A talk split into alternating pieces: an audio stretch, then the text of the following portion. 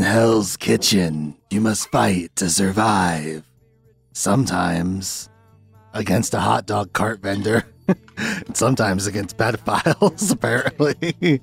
but not pedophile priests, weirdly enough. Uh, I, I have a note on that. but that's right.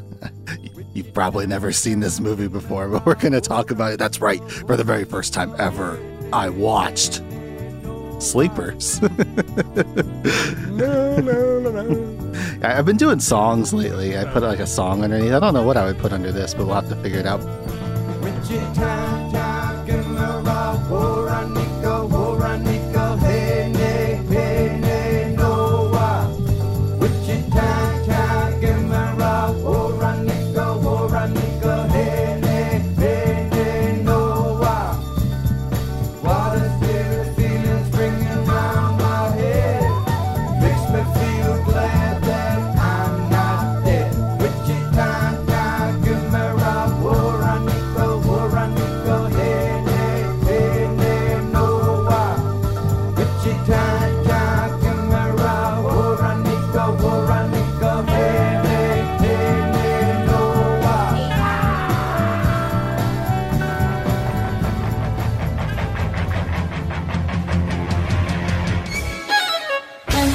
What is up, everybody? Welcome to Clear Tinted Classics, the show where I, your host, Jake Ryan Baker, watch classic movies for the very first time and give my nostalgia free opinions on them. And today is a very special episode. Return guest Justin Richard is here. We're talking about a movie that he suggested that I had never fucking heard of before, even though the cast is like about as star studded as a cast can get, honestly. Yeah. Uh, and even even the director, a pretty well renowned director, even the cinematographer, I was like, this guy's done work too. This is crazy, but yeah, never heard of Sleepers. Uh, it's it's interesting, and I a lot of my thoughts on this film, Justin, and uh, you've already chimed in, so it's fine. I, I feel like I'm not doing a good job introducing you, but you guys know Justin at this point. Uh, Yeah, I've been. I have to be your most reoccurring guest at this point. I think. maybe it might be possible. Uh, uh, yeah, I'd have to go back and check. Well, we did. We did. There was a long gap between Congo and Big Trouble in Little China. Then we just spammed me on here, Mhm. one after another. but it, I, I'd say about 30 minutes into this movie, I was like, why have I never heard of this movie before? It's like really good. And then as the movie went on, I was like, eh, I think I know why I've never heard of this movie before. It dra- it definitely drags at times. It definitely got. It got really good reviews. I saw too. It did well. Yeah. Uh, it, it was like a $40 million budget. It made like 150 million. I, th- I think the cast probably did that. The cast blew my mind. Even rewatching it, like even the lower level guys are like, "Oh, I know that guy. I know that guy. I know that guy." yeah. Like at first I was like, oh, I don't know. Like I was like, I don't know who's playing the lead. I was like, who's Jason Pat Jason Patric? And then I Googled. I was like, oh, never mind. I was like, I know who this fucking guy is. Like, I I have a very bad opinion. He's better in this movie than my only memory of Jason Patric It's fucking Speed 2, which is one of the worst movies I've ever seen in my life. I mean, no shade. It's hard to be an actor. I, I, I mean, I don't think he's very good. He's, he's. This is like quintessential. I think it sticks out even more in this movie because it's so star-studded that it's like this is the quintessential '90s. Okay, this guy's gonna be a star. Uh, he's gonna be our our good. But I, I kept wanting to refer to Goodfellas when I was watching this, but this is pre Goodfellas. Oh shit, it is. Uh, yeah, because this is 96 and Goodfellas is 97. Uh, so it's not fair to compare the two because this came out first. But I was like, they really thought they had something with Jason Patric here. And I, I, I mean, I mean, the, he- the guy still works to Yeah. this day and he's been in some good shit. But uh, it's just, you know, he's in a movie with Brad Pitt and Robert De Niro and Dustin Hoffman. Yeah, Dustin It's like- Hoffman. It's like, bruh. I didn't even heard like one of the kids. I think his name's uh, Jonathan Tucker. I even heard of him before. Like I've seen him Yeah. in things. He he played the worst bad guy ever in Justified. Just my opinion. Well, the one of the characters, the adult version, is Billy Crudup, who kind of had a bit of a run after this. It, it's funny to see him be so silent in this movie when he en- would go on to be like Doctor Manhattan.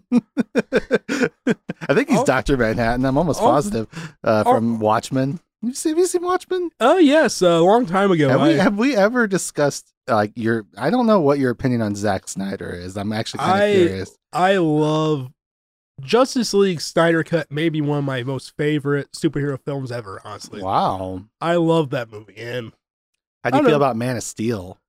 I didn't mind it. It I hate I hate the I hate Superman. but he made Superman seem like an interesting character rather than the you know the goody two shoes. I'm I here to save the day. Like- Yes. Like, don't get me wrong. I like the the first two Richard Donner Superman movies. They're just fun, good 70s movies. But I, I totally agree with you in that Superman as a hero doesn't isn't very interesting and what Snyder tried to do with him I thought was interesting. I I I have a one of my closest friend groups, they constantly shit on Zack Snyder.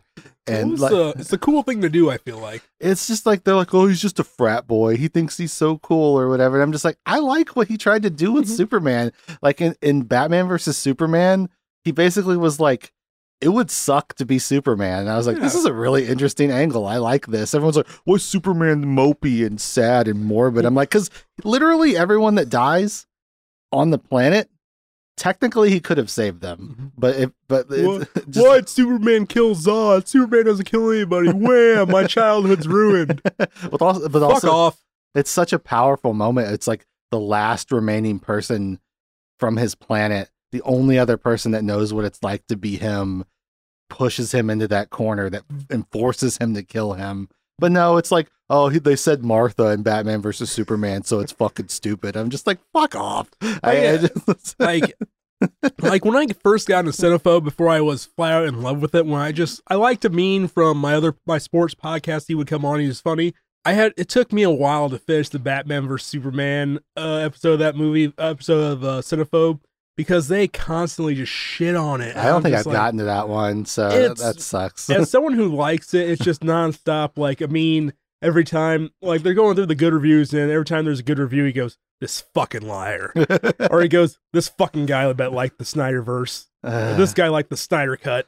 I just I don't know. I don't I agree. I don't think Zack Snyder's the strongest writer of all time or anything like that. But I also think he's one of the most visually interesting directors working today. And just people are so dismissive of him and I just don't I, I literally I've joked about oh people are just mad because he is like a good looking guy with muscles and they're like that's not what a director should be he's a fucking he's a frat douche it's like not really He's also he also got a studio. Well, I'm sure the pandemic. He got a studio that fired him to pay him money to finish a movie that they didn't want him to make. but yeah, like I thought his cut of the Justice League was pretty cool. I like his cut of Batman versus Superman. I think it's Yeah, the superior cut. Yeah, I watched I watched the original one in theaters, and I went like I said, I went into it wanting to dislike it because Christian Bale's the best Batman ever, and it's like Ben Affleck's gonna suck. and the only thing I took away from Snyder's version, I wanted a solo Batman film with Affleck. You know, instead we got fucking mopey Robert Pattinson. I like that movie too, though. Ah, I- Did you see it? Did you watch I the wa- I watched like half of it maybe, and then I had something to do, so I paused it and was gonna go back to it, but. I quite liked it. But I, I walked away, I walked away thinking I have no desire to go back to it. It's very slow. And I think I've talked about it on, on your podcast before. I didn't like the emo Batman where he's just like Yeah, I guess for me, I something that I always run into, especially with like my friends who actually like comic books and superheroes and stuff like that. They have certain ways they envision these characters, and Mhm. I don't really, I'm not beholden to that in any way, which is why I was so accepting of mopey sad Superman. I was like, this is a fun version. It's why I was like, well, it was a better version. Sorry to interrupt you. well, no, no, I think that's fair. It's it's definitely a more existentially interesting version of Superman, in my opinion. And people are just, you know, I don't think Zack Snyder movies are flawless, but I, you know, God, I hate, I hate shitting on Marvel stuff and Disney stuff because like it's so, it's almost just as passe as shitting on Zack Snyder at this point. It's like, I don't think I'm cool for shitting on Marvel movies. I just want to say that. I totally respect anyone that fucking is front and center for every Marvel superhero movie. If if it really gets you off, then I'm ha- I'm genuinely happy for you. I flashed two thumbs up at Justin. This is great podcasting. Uh, but I just I find a lot of their movies to be this very samey and very bland, I- and I forget about them two days later. Well, I, I've I've covered this before too, where it's no longer about the movie. It's no longer about the characters in that movie. It's about what's this movie going to lead to? What's the after credit scene going to be? hmm Yeah, I caught myself beating that because I the last Marvel movie I think I watched in theaters was uh the uh the uh, bat, the the Spider Man with uh, Jake Gyllenhaal in it, where he's Mys- Mysterio. Oh yeah, yeah, yeah. The second And- one. Like, and it wasn't a bad movie, but just the after credit scene wasn't what I wanted. So I walked away with a really shitty feeling, and I haven't really watched another Marvel movie since. Yeah, I caught it on TV one time, and I was like, that was fine. But then I like legitimately forget I watched it. And when people have to remind me, like, oh, the Jake Gyllenhaal one, I'm like, oh yeah, where he's mysterious. Okay, yeah, yeah, I do remember that. It But it's like I still sometimes think about like weirdly, like people hated Jesse Eisenberg's Luthor, and I'm like, I kind of liked it. it was different. It, I didn't. I hated it to begin with, but it wasn't. It was different. yeah, it's just I don't know. It he's just he's grasping at what I think are interesting ideas, which I think is a lot more than other movies that played a lot safer do. Mhm. And I don't think every swing is a home run, but at least he's taking swings. He's attempting to make something different, and every super movie, even Marvel, is a lot of rinse and repeat. Like, Mhm. Which I mean, I heard the new Guardians is good. I haven't seen it, but I, I mean, I'm a James Gunn fan, so I mean, I'm sure it's good. I still need to watch.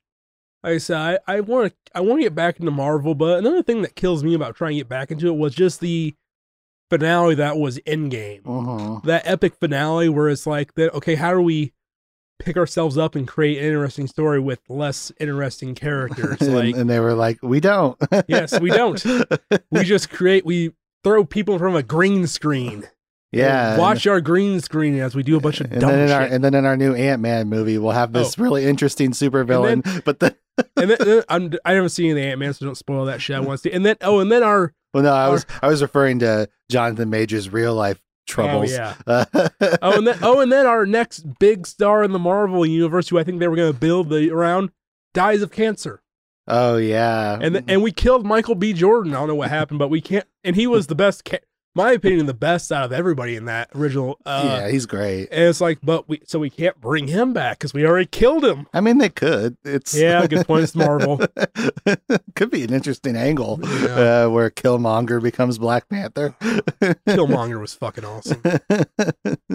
yeah, that's that's so sad about Chadwick Boseman. Boseman, Yeah. Boseman, Bozeman, Bozeman. Uh, God, he's so good. I, Uh, me- I remember watching him on the what was it, Cold Case, and he was in he was in other small TV shows, and it's it's like I have a strong connection I feel with Michael B. Jordan because I watched him when he was like 13 years old on The Wire. sure, sure, of And course. I always I always liked him, and I God, watched. what a his- tragic character. and, oh, we talk, oh, you're talking about Wallace? yeah, that was tough, man.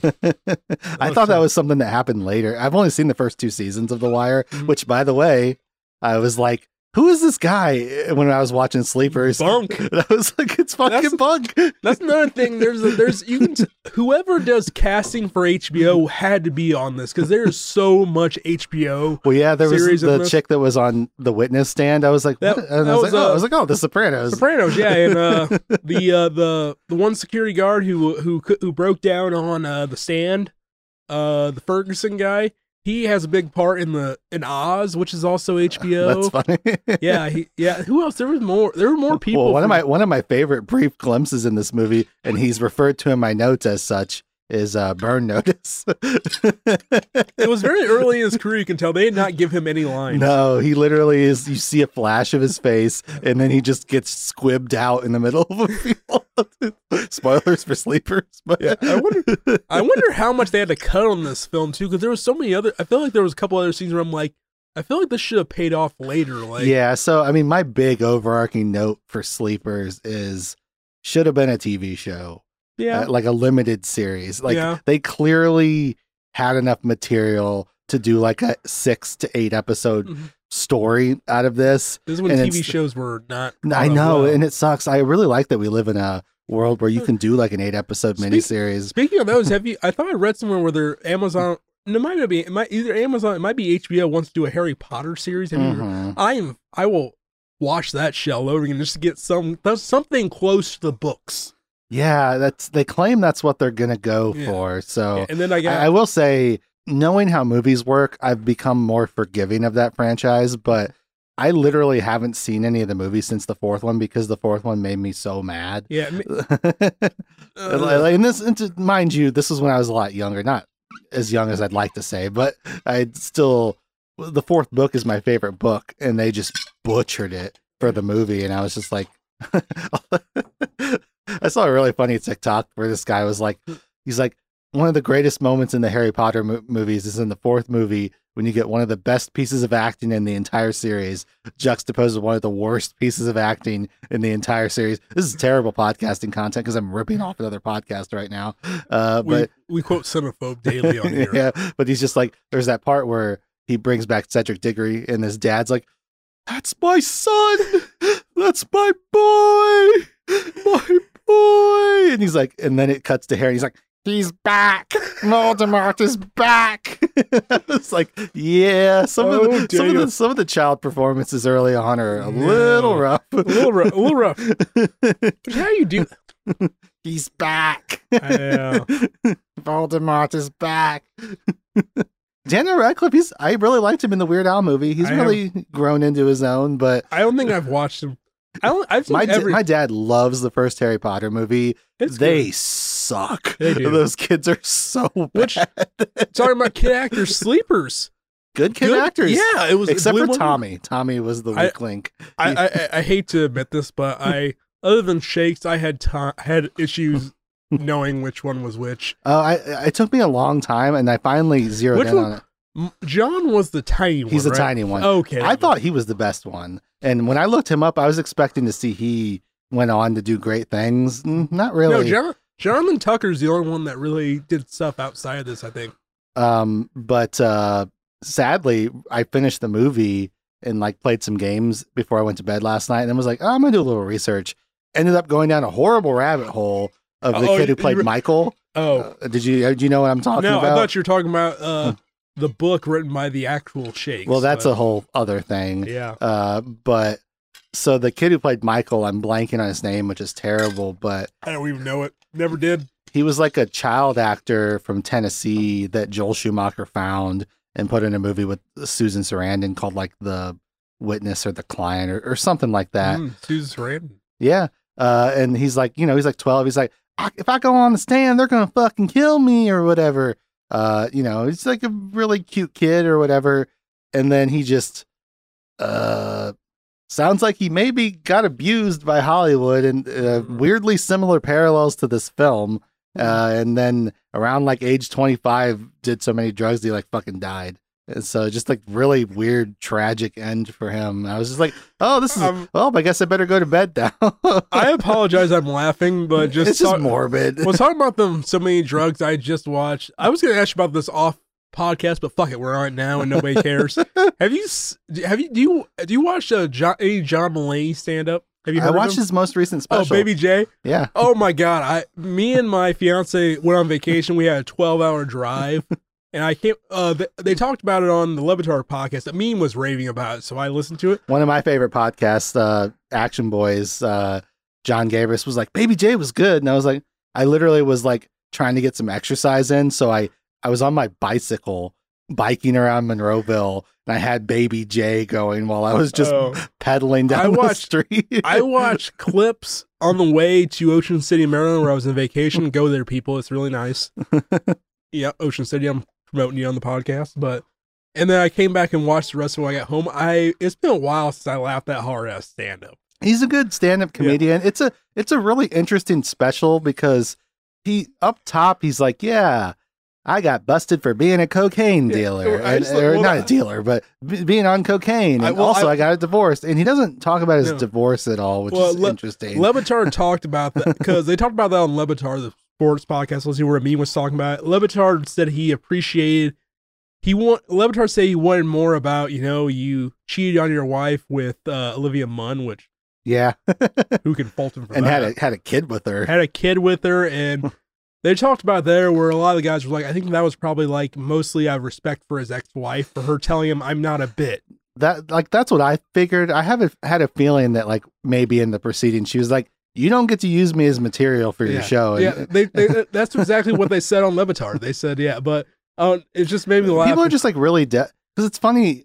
I read some articles because I was curious what the zeitgeist was like about this special because I didn't look up anything. I just watched the special same with here naked and was like, that was funny. And then I was just like, oh, what are people saying? And there's like a lot of like people that are just like, well, he was canceled and he's trying to come back. I was like, canceled for what? for, being for being a drug addict and, and- and- cheating on your wife I'm that like, uh, I feel like in today's society, that's like the least cancelable offense. I know. I was kind of like, I mean, Well, what? what? That's what. Well, his whole thing. I I watched. I don't it- mean to brag, but my intervention was a star-studded affair.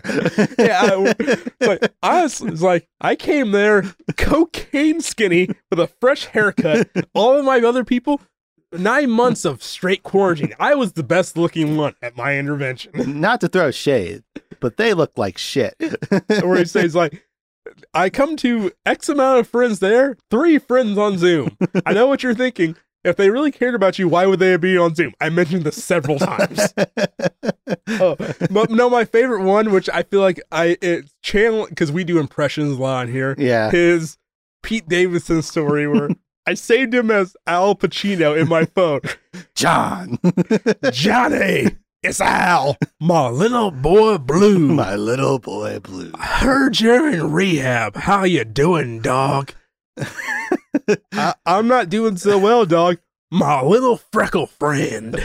It's like, I just know everyone's going to think there's only one person that could be responsible for this. Se- 79 year old me, Al Pacino. Oscar winning Al Pacino. or I this the well the YouTube clip I had most access to where he was like well, I still love was uh, oh, those old winter coats. oh, no where he's like I left for rehab that morning four o'clock in the morning with three gra- on me three grams of cocaine a baggie of Xanax and a baggie of 30 milligram Adderall and he's like they found on me my Adderall my Xanax and two grams of cocaine I know you're thinking I just said I had three grams. I did a lot on the way there. He's like, I did some in the car. I did some at a gas station off one of those koala bear changing stations. Which he brings back right at the end. yeah, where he's, where he's like, what? That's what they're for. He's like, when you're a cocaine addict, you see the world in terms of surfaces. Where he's like, he's like, you think they put babies on that mousetrap contraption? No, it's for storing cocaine. There's gang signs carved into them.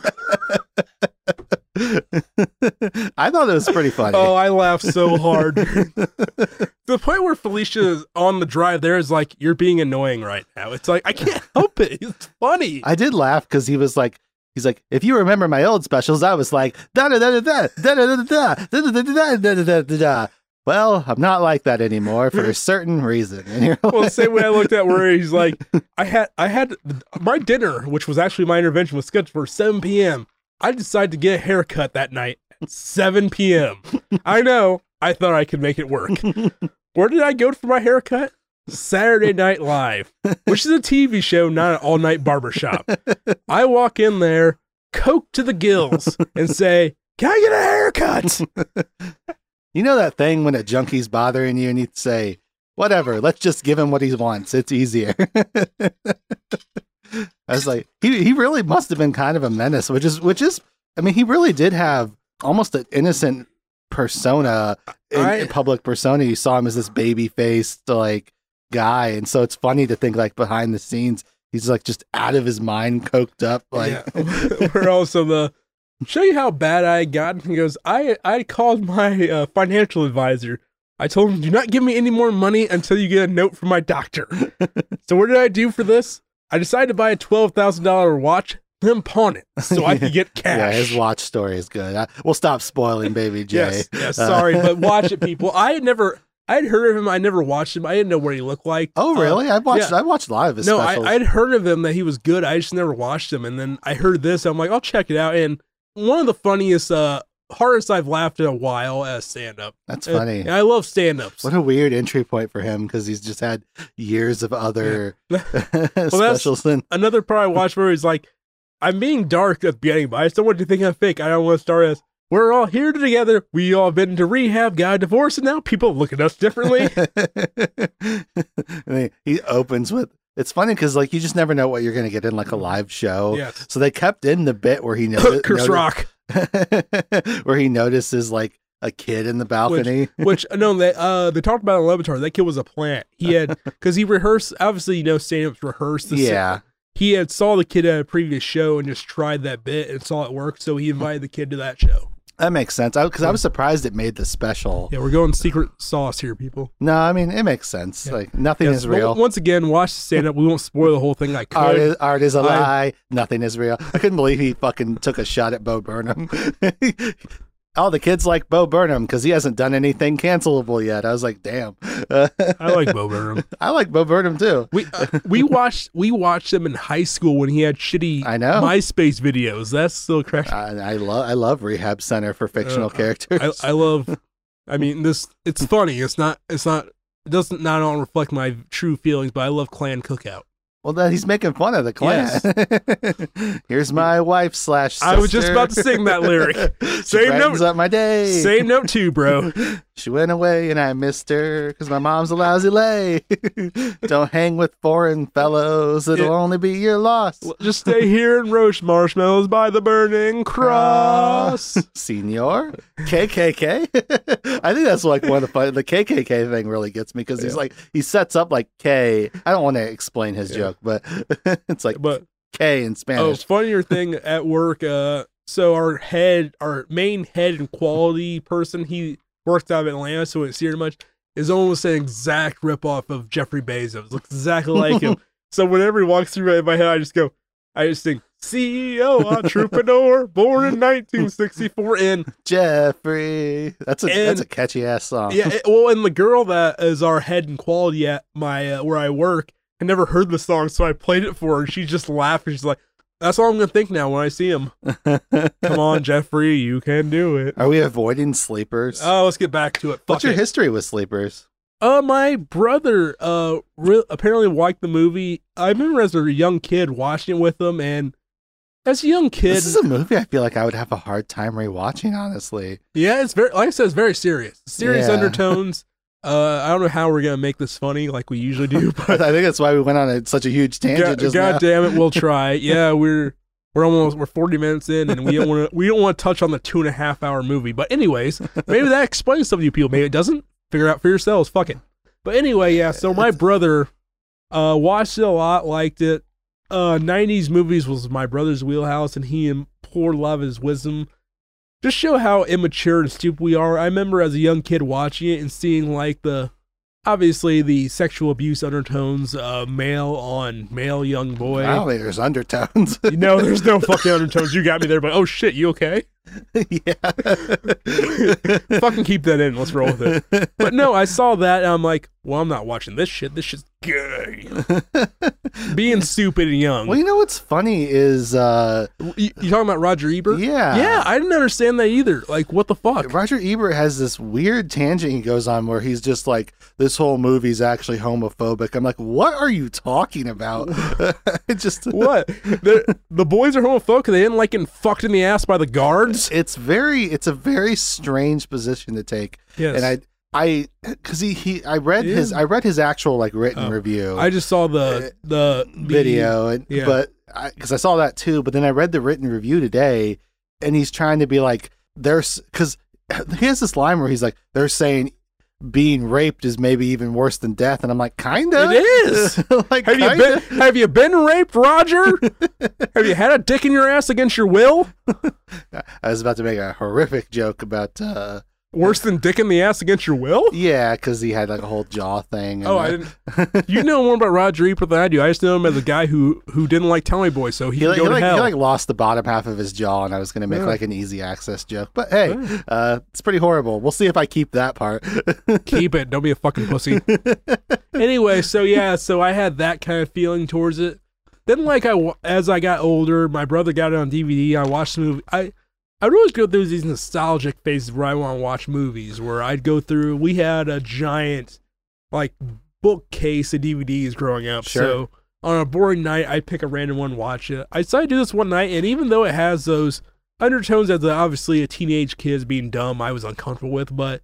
I thought it was still well, good. it's uncomfortable. It makes Yeah. you. It makes you uncomfortable. It's not. That's why I said I'm like this isn't a movie I'll be reaching to rewatch anytime soon because there's a solid 30 minutes of like un- just children being raped and Well, tortured, and it's like I will uh, say though, even for the early, for it's not they at least try didn't like. it's not gratuitous. No, no, it could have been way worse than it was. uh, They but- definitely handled it the best way they could, and this I don't even want like I didn't even know that this was based off a book. I don't want to read the book. Yeah, I'd be curious. The books, I ha- I felt like the biggest taste we got of the book is when Jason Patric is telling Robert De Niro what happened. I was like, I feel like he's reading passages Yeah. from the book right well, now. that I felt that was a big. I figure that was cut because that should be a big moment where like you see Rob, where you would see Robert De Niro's actual reaction at Jason. You, you do a little bit, but, But it, it, it should have been way. I felt like it should have been way more pivotal, where you saw the whole thing and you got the whole story and you saw. it, I thought that scene was done in a really weird way Yeah, because felt- it it just it keeps like cut like clearly he's like telling him explicit think- stories, but I'm like I don't think that's the most effective way to convey what no, happened. No, I think I seriously think he told they shot them acting out the whole scene where he's telling them everything that happened. But obviously, the fucking two and a half hour movie, and they had to cut certain parts. So since fucking uh, what's his what's his nuts, uh, Jason Patric narrates the whole movie pretty much. They said we can get away with him just narrating it. He's like, and then they, it was just like I just watched a clip from Community. Did you do you ever watch Community? There's like a clip where they're playing D and D together, and uh, Annie and Abed do like they role play a sex scene. And they cut all the audio out, and you only see the motions or whatever. And then I, and then it just shows her like doing this thing and doing this motion and all this stuff. I was just getting like shades of that from this scene, which I shouldn't have because like the beats of the community scene are comedic and, and that scene's supposed to be very serious. Like I'm laughing right now because it just reminds me of you. I can't remember what it was. The season of Dexter with Julia Stiles in. Do you remember? mhm. Yeah. It was when I like uh, that season. It was when like Julia had killed a guy that had raped her, and then Dexter had killed a kid that he was like planning to kill, and they and Dexter had framed the scene all crazy, and they're like, "What happened here?" And Masuka, the crazy guy's like, "Only one way, audio asphyxia or something." And he's acting out the scenes as Dexter's narrating. it. It's one of the funniest scenes in Dexter ever. Like uh, I, autoerotic yeah, asphyxiation. Yeah, we're we're Asu- As- Asuka's mimicking every action as Dexter narrates. Like Asuka, Asuka went Masuka. over. Yeah, Masuka went over every detail I needed. I did not need to step in. He explained it all. and uh, what's her what's her tits? Uh, fucking uh, Deb comes in. It's like, what the fuck just happened? It's like Dexter had some small funny parts. That's the funniest part. There's some I good dark humor in Dexter. Oh, that's the that's that's the funniest part for me. I always remember that scene because I remember me and my brother almost belly laughing at it. Surprise, motherfucker. Uh, but so yeah, so sleepers star-studded cast. Props to I think my biggest props go to Kevin Bacon for being willing to play the part that he Yeah. plays because I, I, I I'll mention this though because I saw I saw a trivia note on IMDb that said who else was considered for the part. Was Kevin Bacon trying to be Willem Dafoe in this film? hmm, maybe a little bit. If and I just imagine Willem Dafoe in that part and imagine how fucking dark he would have took it.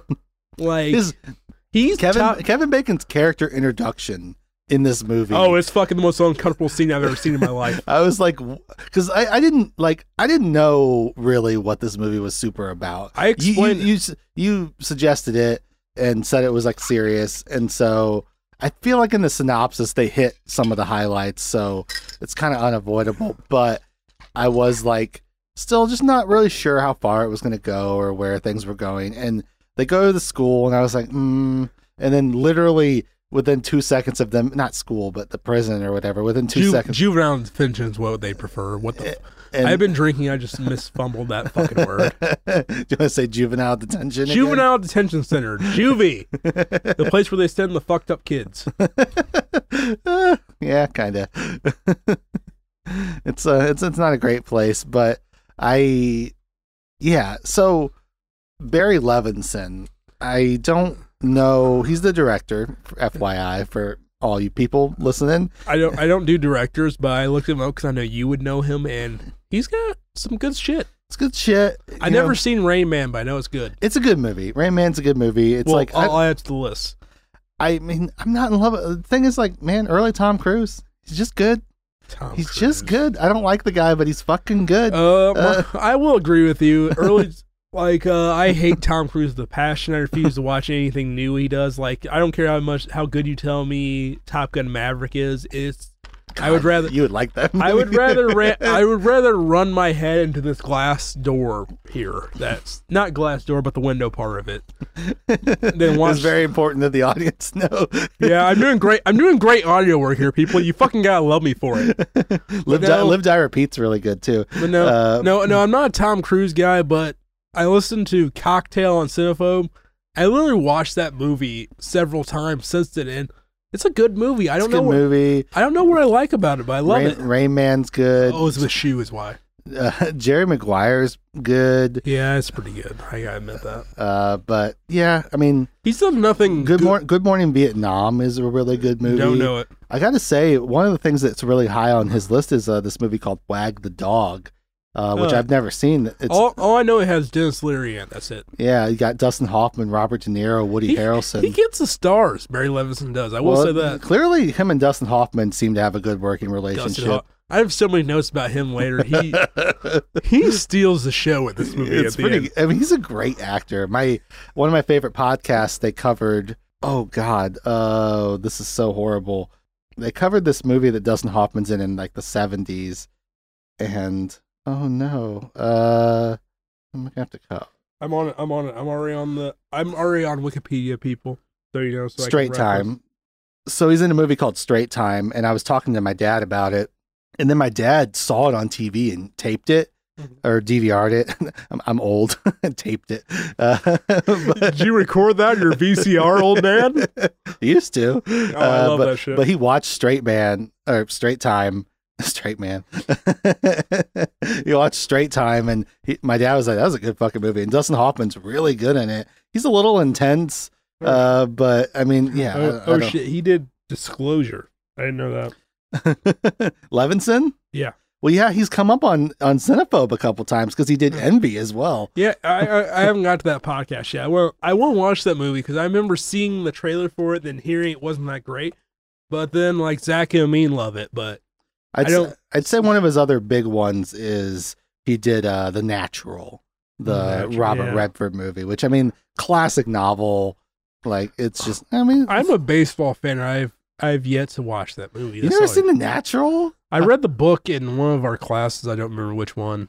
I feel like that'd be up your alley. I, I love baseball. I mean, I have a baseball movie on our list that I want to do for you. So, and we'll get we'll we'll get if we ever do that movie, I'll you'll get my total love obsession with baseball. Love obsession with baseball. It, it it's just I love the sport. so speaking of Yeah, let's get back to the movie. People. Well, no. Speaking of like Goodfellas, I, I do. I, it's later in my notes, but one of my notes is Michael Ballhaus, and he's the cinematographer of this movie. This movie looks fucking great.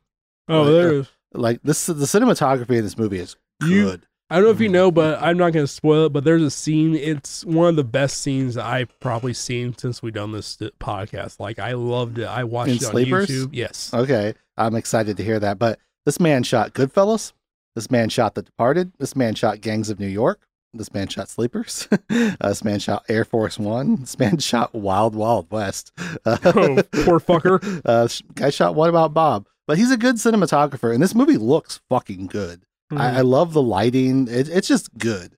So that's like we got some good talent behind the thing. We got some good talent in front of the camera.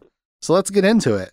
Let's uh, do it. The the kids are dancing. Uh, we'll see this scene at the end of the movie. It didn't really pay off IMO, but uh, no, there's a lot of early scenes that don't pay off. I gotta admit. uh, but we get some Jason Patric VO. Yes. We're just getting credits. Blah blah blah. I'm gonna steal a cinephobe moment by calling him Shake's position. Shakes position. We never find out why he's called Shakes. Not that he, we needed I, to, I, but I, I, just, I, I don't know. This shows my lack. I, I thought for some reason the Count of Monte Cristo was a Shakespeare book, but it's not. That's where I thought they called him Shakes. Why? But that would make sense. yes, yes. I should have been right for this movie. Apparently, yeah, they try they try to establish this Count of Monte Cristo subplot, and it never really goes anywhere either. I, That's a, what's one of my conflicts with this movie is I think this movie is about a lot of things and it's really interesting, but I think it kind of fumbles the ball on a lot of different elements. which I'll say this first, I'll make up. I had my memory of this movie completely different. I thought the majority of the movie was them as kids in the beginning. In the last half, you had some of them as adults, but That's because I that's the best part. well, I forgot that how long like them as adults is and how slowly they bring this plot out. when when they when they hit me with 1981, I clicked on my phone. Guess what, guys? I watched it on my phone. I'm a monster. I, Uh, did, I did too because I had no choice. I had two earbuds in this time though. Uh, Two? Did you get? Did you have proper subtitles?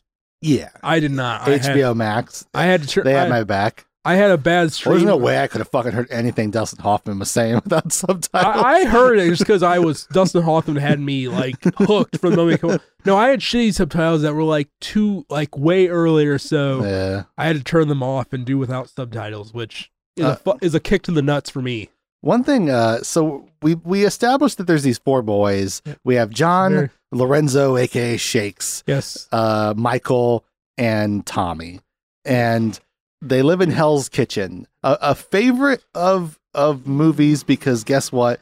It's a poor part of New York, but it's also.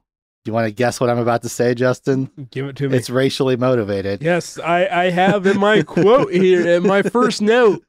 First note, bro. Old time movies feels here, New York, aka the center of racism and misogyny. And also, Hell's Kitchen is mostly white, so they love being like, "We're poor and downtrodden." It's where the h- it's but where it's the a movie, so we're also white. It's And the you can- hard move. It's the place where the hard white people come from, where you fear the white people more than the other races. It's like it, like Hell's Kitchen. I just feel like Hell's Kitchen is Hell's Kitchen is the Well- the Boston well, of New York. well, yeah, it was a pop. I feel like there's a lot of movies that take place at we're from Hell's Kitchen, so you know, even though we're white, you know we're tough. Yeah, it's like it's just funny. I literally today I googled like the ethnic breakdown of Hell's Kitchen, and it is to this day fifty five percent white. Yeah, I was well- like, damn. I, they did mention. I think Shakes did mention in his expedition that there were some Puerto Ricans Mhm. there. There are there's a there's a subset of the Hispanic population, but but one of them turns into someone from England eventually. I'm gonna keep hinting at Minnie Driver because I'm Oh. baffled by that decision. It could have been like he would do disclosure like he did disclose. Why couldn't it be Salma Hayek or something? I, I don't get it. Oh, Salma Uh, Hayek. Not that she didn't do a great job, but Salma Hayek. we get a speaking of subplots that go nowhere we immediately establish this undercurrent of abusive husbands just beating their wives A misogyny. like I said, that was a cool. That was a cool thing in the '90s. Apparently. This guy goes i buried one wife i'll bury another i was like what the fuck is happening right now Yeah. this movie we're three minutes into this movie Yes. we But- get uh Misogyny. it's but it doesn't really so like there's an well- there's a there's an overarching current in this movie about like masculinity yes. and like fragile masculinity and toxic masculinity. Is and, that uh, part of the homophobia that Roger Ebert was talking about? to a certain extent in the sense that it's like But- if, if you let a guy fuck you, then you're not a real man or whatever. but, But they don't go over that. It's more more of it is just well, the only people that seem to display that is the boys' fathers. Like if anything, they try to display that the four kids we saw are trying to be different than the norm. Well, what's interesting about the movie and what's sort of, I, I appreciate how subtle it is with the boys. They literally are like, I'd rather die than talk about what happened to us Yeah. because they're so ashamed. And, and it is like, it's tapping into what a lot of victims of sexual assault deal Mhm. with is they're so ashamed that this happened to them that they don't speak out yeah, and a lot of perpetrators rely on that Yeah, they I- rely on the fact that oh you're going to be too like you don't want to say that i made you suck my dick so you'll never talk. And it's like kevin bacon should have been in jail fucking 15 years ago but he just is just preying upon people that are mm-hmm. too scared to speak out you know and there's this yeah, and there's this toxic masculinity of like the late 60s early 70s where it's like you just you just bury it all deep down and you never talk about it but then mm-hmm. you also grow up to kill people. It's like and it's interesting. Like Yeah, that's an interesting aspect of the movie that it's exploring and i don't know why roger ebert was like this is bad. I'm like no this is interesting. Like it, it kind of This is actually probably legit.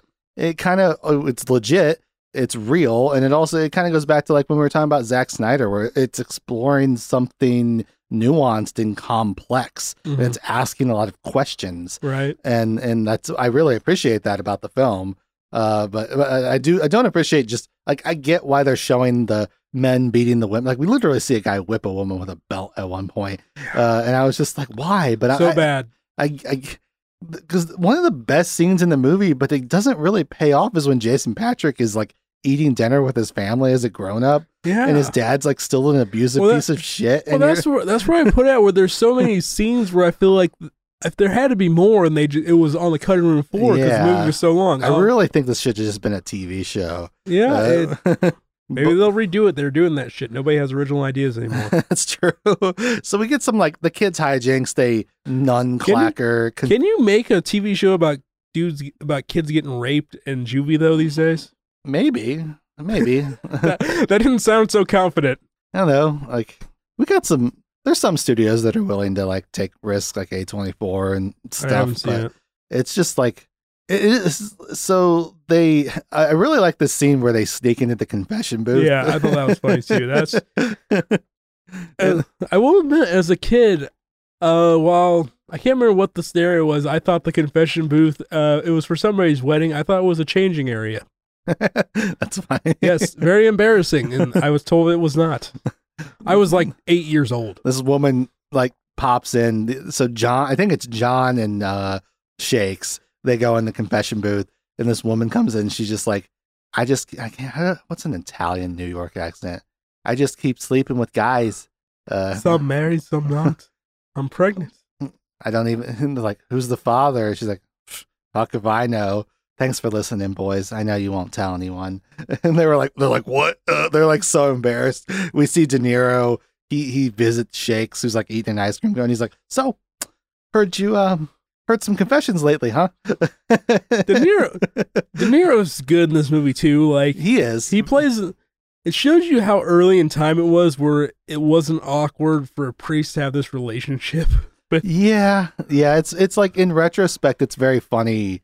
It's not funny, but it's Oh. it's weird to watch a movie where uh, the giant crux of the movie is these boys being abused, but it has nothing to do with the church. Yeah. it's like, well, uh, it- you know, It ten, show, like I said, it shows you how early in time it was, where that wasn't really considered. yeah, I feel like, like, twenty years later, we'd get something like Spotlight, where it's like De Niro would have been the villain. 20th century, bitch. but De Niro's cool. He's Yeah. al- he's also uh, I'm not afraid to say it, fucking hot. Uh, De Niro Mm-hmm. is a handsome man, and like this, he is just man. Zaddy. Yeah, there's something about, and it's in uh, the the show Fleabag as well. Like something about like a priest who's like hot. It's just like hmm, hmm. Maybe it's taboo, but hmm.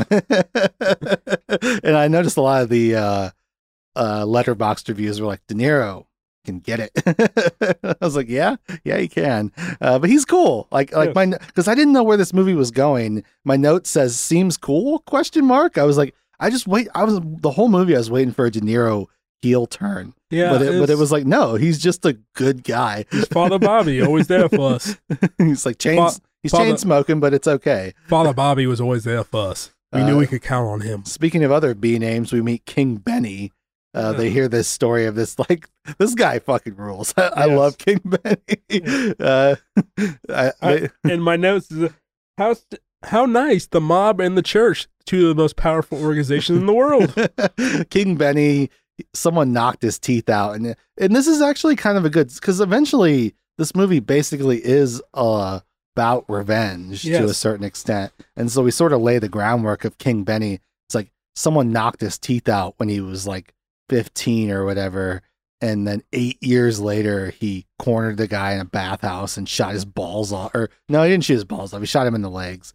And he's like, now every time you think you, I can't remember. I can't remember how it goes. I don't remember either. because he's like, every time I look in the mirror, I think about you. Now, every time you go to Stan, you'll think about me or something like that. And then we see the actual King Benny, who just kind of owns a bar and he's like frying fish or whatever. But this guy's got, he's just got presence. Mm-hmm. Yeah, you know? It's, In, in a movie with all well, these heavyweights, this guy has to be like the heaviest Well, heavyweight. I, It's, a pretty big ass. Well, it's my conspiracy theory of it's the Italian mobster who's I don't know if he really is, but he's playing an Italian. Like he's Mm. not this fucking oh blah, blah, like New York Italian. He's legit Italian. yeah, he's like he- legit Italian. And he has this presence where he talks about where he's just like it's like a scene with Dustin Hoffman where it's like you'll stay sober.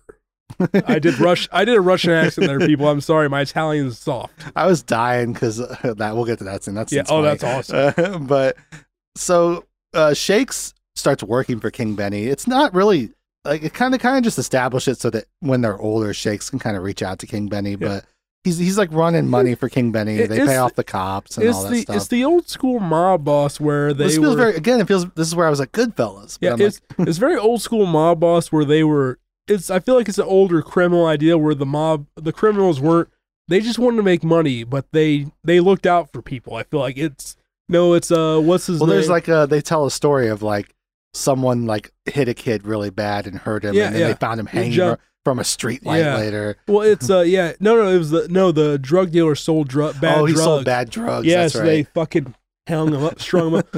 No, it's it's like you get the shot of his dad with his son, and they're looking at this guy hanging, and, and the dad's like, "See that? That's justice." And the, kid, the kid's like, "What yeah, the fuck?" It's it's it's uh Bumpy Johnson ha- uh, handing out Thanksgiving turkeys. You know, Yeah. it's people who really under like they weren't.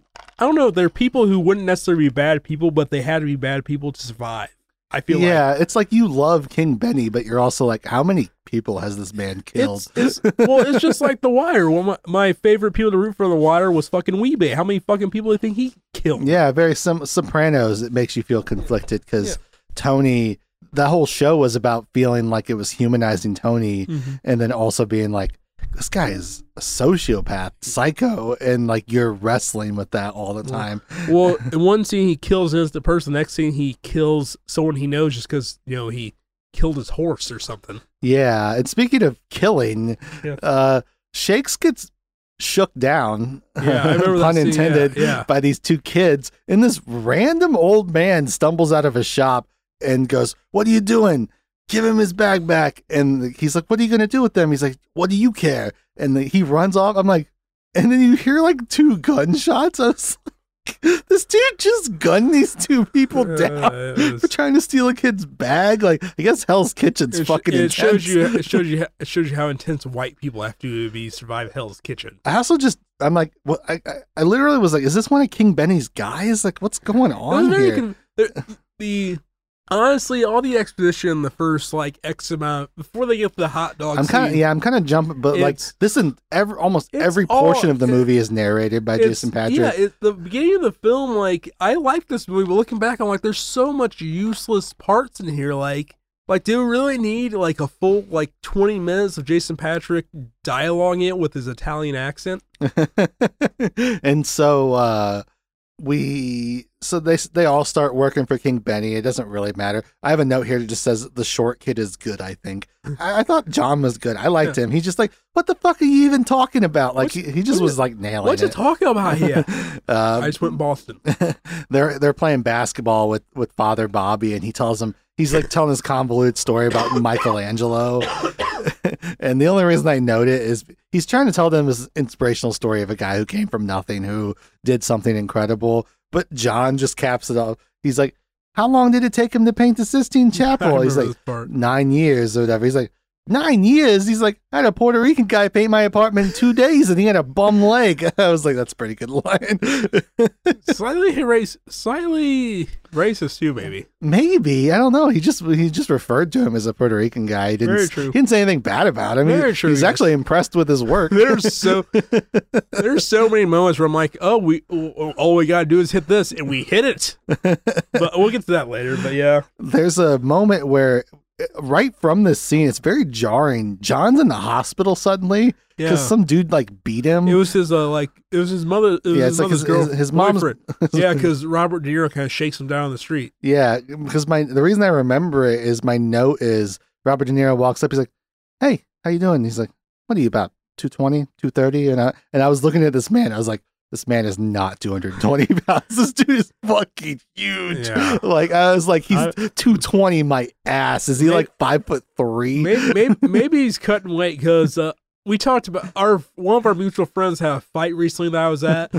And there was a pretty big fight. There was a guy who had literally arms the size of my legs, weighed in at 203 pounds. He cut weight. I think this guy's 300 pounds easy. His Yeah. his his turkey gobbler is huge, and Yeah. but De uh, Niro is just like.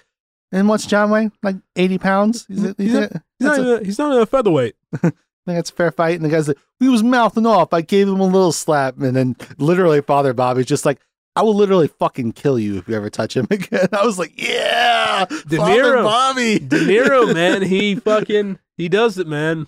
He's so good. He's, He's so good. intense. Like- It- it- it's just that it's that classic tough guy shit where it's so like matter of fact, Well, where you're just like, oh, this guy will fucking kill me. Like, well, and, and it's another thing where I make I have a note where it's like I feel like if anybody else had played like obviously the preacher, the priest who has a weird relationship with all these random kids, it'd be like too awkward. But Nero almost pulls it off where he's oh yeah, yeah. he, he pulls it off to where It you never uh, feels weird. yeah no yeah he, he's very good at it.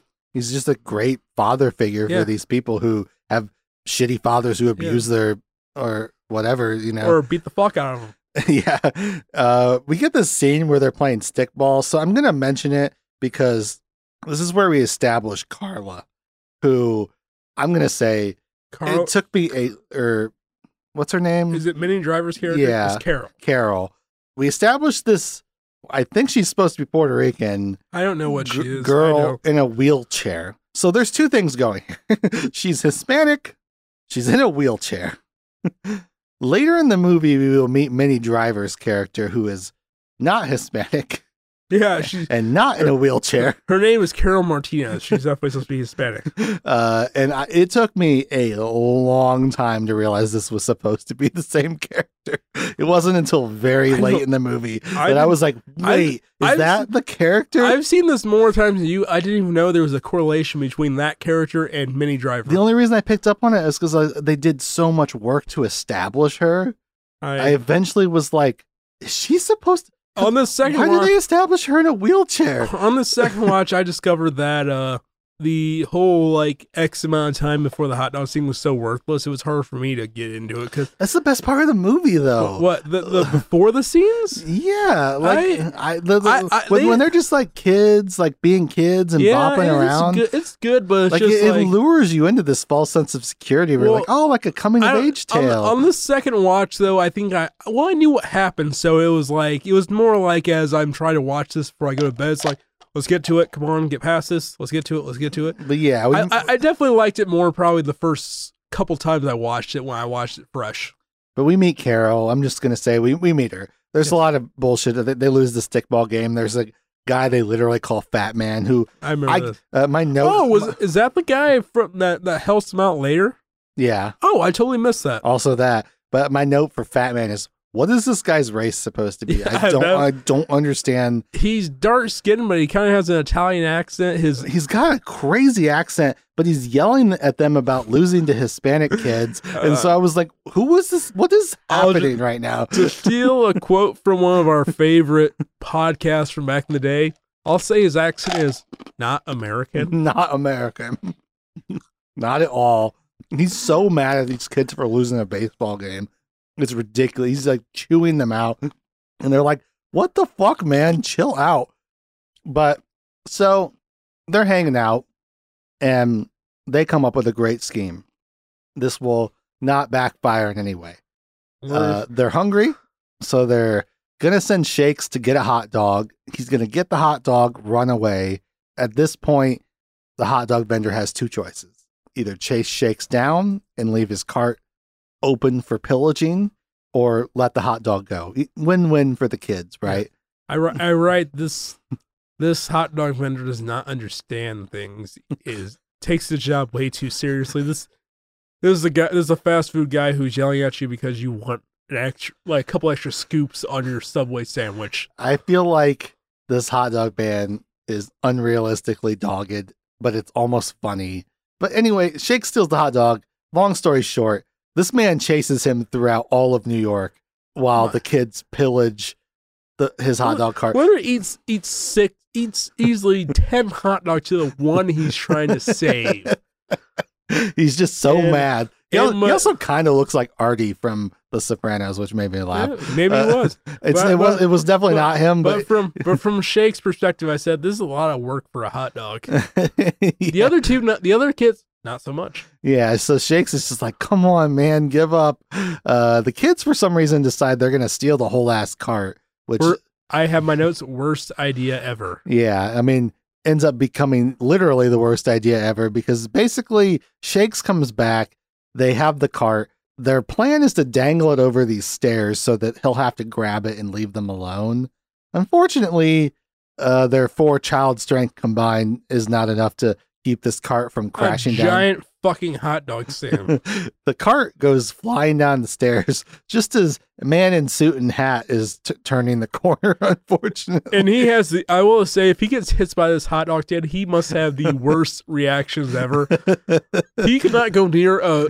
He cannot go near a street because a car will hit him. Even if it's parked, he cannot get out of the way. yeah, our, our man's got zero reflexes, Yeah. but They did him a favor by almost killing him. unfortunately for the kids, he gets smashed and they're in big fucking trouble because they almost killed a man. They never confirm whether this guy dies. We just see They- him on like the yeah. ICU or whatever.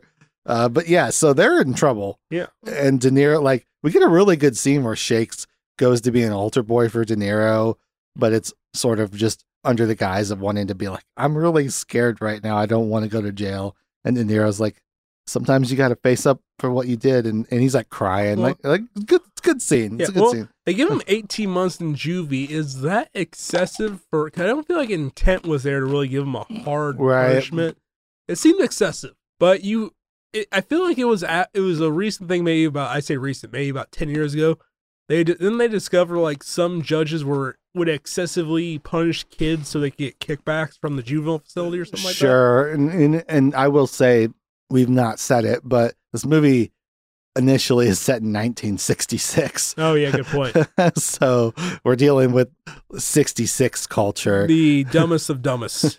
Um, I do feel I agree with you in the sense that it's like this was a complete fucking accident, but it is also like if they murdered a man, Oh yeah, getting like a year because it was like it was max 18 months, minimum a year or whatever. And then I was laughing because like Shakes is the initial perpetrator, but he gets like less of a sentence for some reason. Well, because he just well, he just gets that he was trying to steal a hot dog. He wasn't in on any of the scene where they actually assaulted a man. Yeah, but it's like I don't know. Like, yeah, I do think it's excessive, but it is. I don't know. And and but e- and even though they get sentenced like a year and a half, the judge, it's almost like an expo dump line where he's like, if it wasn't for Father Bobby, Yeah, I'd be coming down even harder on you guys. But he said Which- that apparently you guys don't suck, so I don't believe it. which I feel like if you had a priest really going to bat for you, they would have let him off lighter. I feel like Yeah, but they guess I guess you know, like people in certain positions, they probably don't see these juvenile facilities as really all that yeah, bad. very true. And you know, he has like a good Well, and- narration line where he's like, you know, they presented it how they wanted to present. It just looked like an academy well, or yeah, yeah, they, they have classes and shit. It's yeah, it's right up there with uh, Cameron Poe getting all those years for murder or homicide. well, it just feels like th- it probably seems like they're just getting sent to some sort of white Yeah. collar crime facility where I- they're I just like, gotcha. oh, they're just gonna hang out and like, which on the se- on this watch, I I didn't even know there were actual classes there. Which yeah, there's this thing they try to establish this, te- this teacher character gets Well, one scene. Well, yeah, that's enough. There's so many scenes inside the Juve facility where I feel like this. There had to be more cut from this. Well, there's another big one that. the Juvie Center is two, three episodes easy. Yeah, yeah. There's so much that happens there. Like, but yeah, we'll continue on about. So we they're sentenced and everything. Well, you're the hostess, so you continue. uh, they go to the Wilkinson Home for Boys.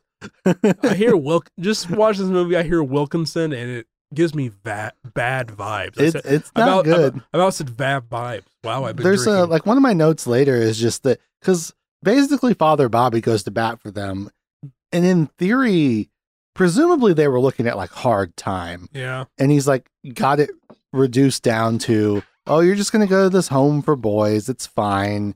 It's not gonna be that bad. You just do your year and deal with it. Not a big deal. Even without the guards, I mean, uh, Shakes about gets about gets his ass beat fucking ten minutes into the being there. Well, Michael does get his ass oh beat. yeah, Uh, it was but wasn't like I said. I I couldn't tell the four kids apart. I apologize. I was able to eventually. They did, I, I they didn't- did an I okay job. I figured out towards the end. Michael is the, no John is the really small one. Shakes is the dark haired one.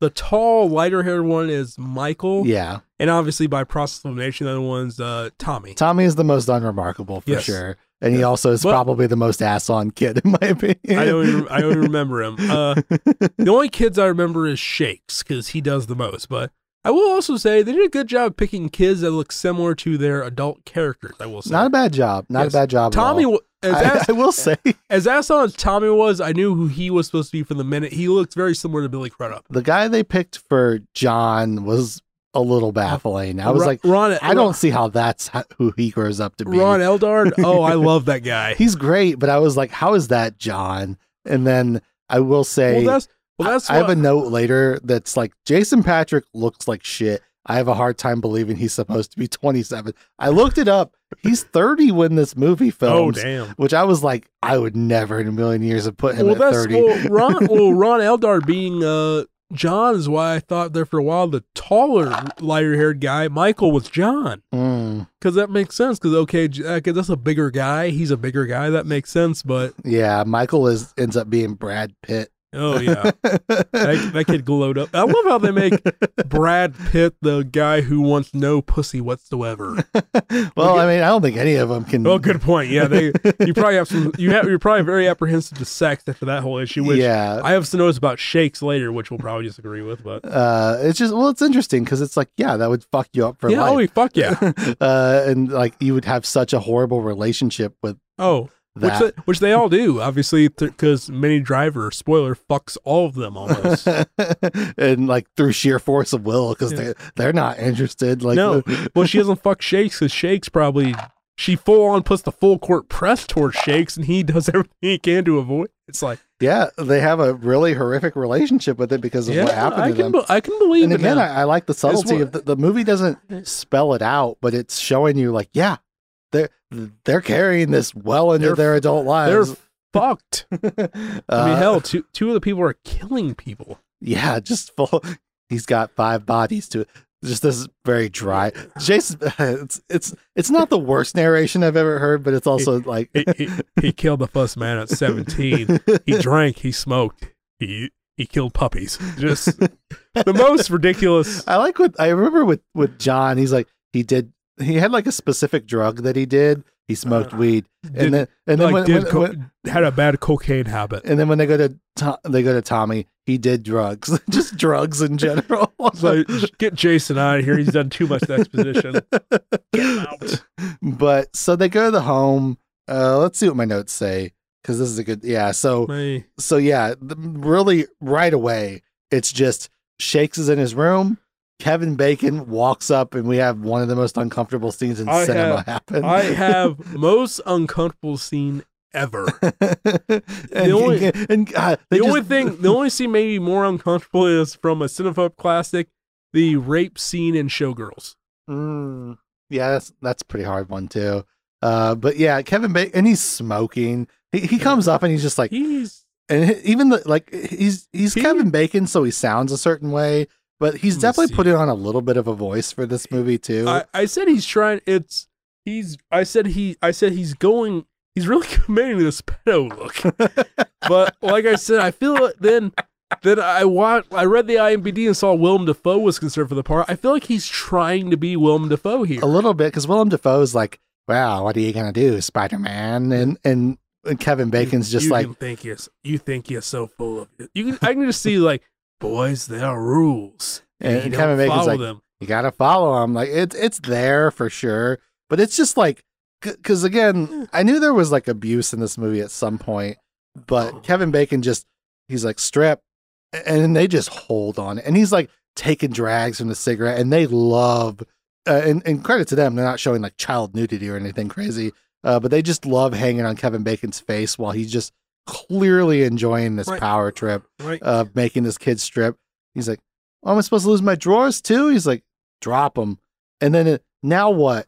Get dressed. And he walks away and then just immediately starts in on the next kid. You see him like walk up to the next cell and you're just like, what the fuck? It's ve- like I texted you when you said you wanted to do this movie. I said we're gonna have a hard time making this funny because it's super serious. And and I will, like I said, like legitimately, I'm kind of joking a little bit, but like mad props to Bacon for, do, he went fucking yeah, all in. oh, it's it's an all in that you is you you have to commit if you're going to take a role like this you better commit and he is i mean again this is it's one of those things where it's hard to watch but i'm like top 25 villain of all time it's bad. uh like he's one of the most despicable Yeah. people i've ever seen in cinema yes. Uh, to the point where i was almost like this guy's like so irredeemable. I don't Yeah. even like. I can't even comprehend this guy. Which we must have immediately went to all the guards because I said, "Damn, Michael West is one of the bad guys."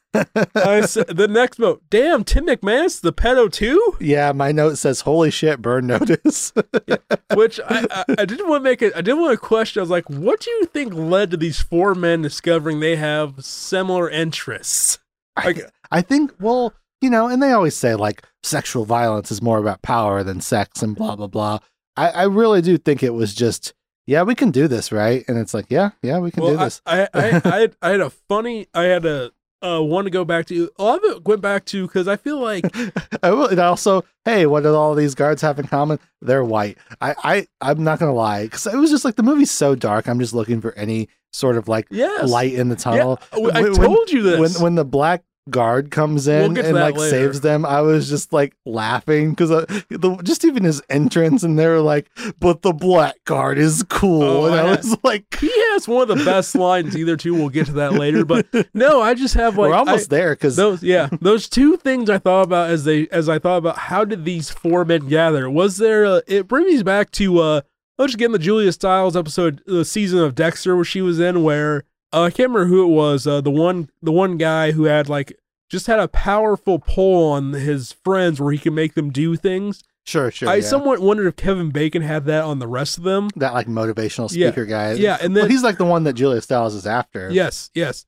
And then I wondered. Then it, the funny part, ran just imagine the four of them at lunch one day, just like Kevin Bacon says, "Boy, did you see that one new kid coming here?" And then another one, he looks pretty good. Just total uncomfortableness of them just relishing all the new kids coming in. Well, there's like a scene where they're marching them down to Yeah. the, the rape shack, Yeah, the and rape- they're and they're griping about their shifts to each Yeah. other. I was like, oh, It's very.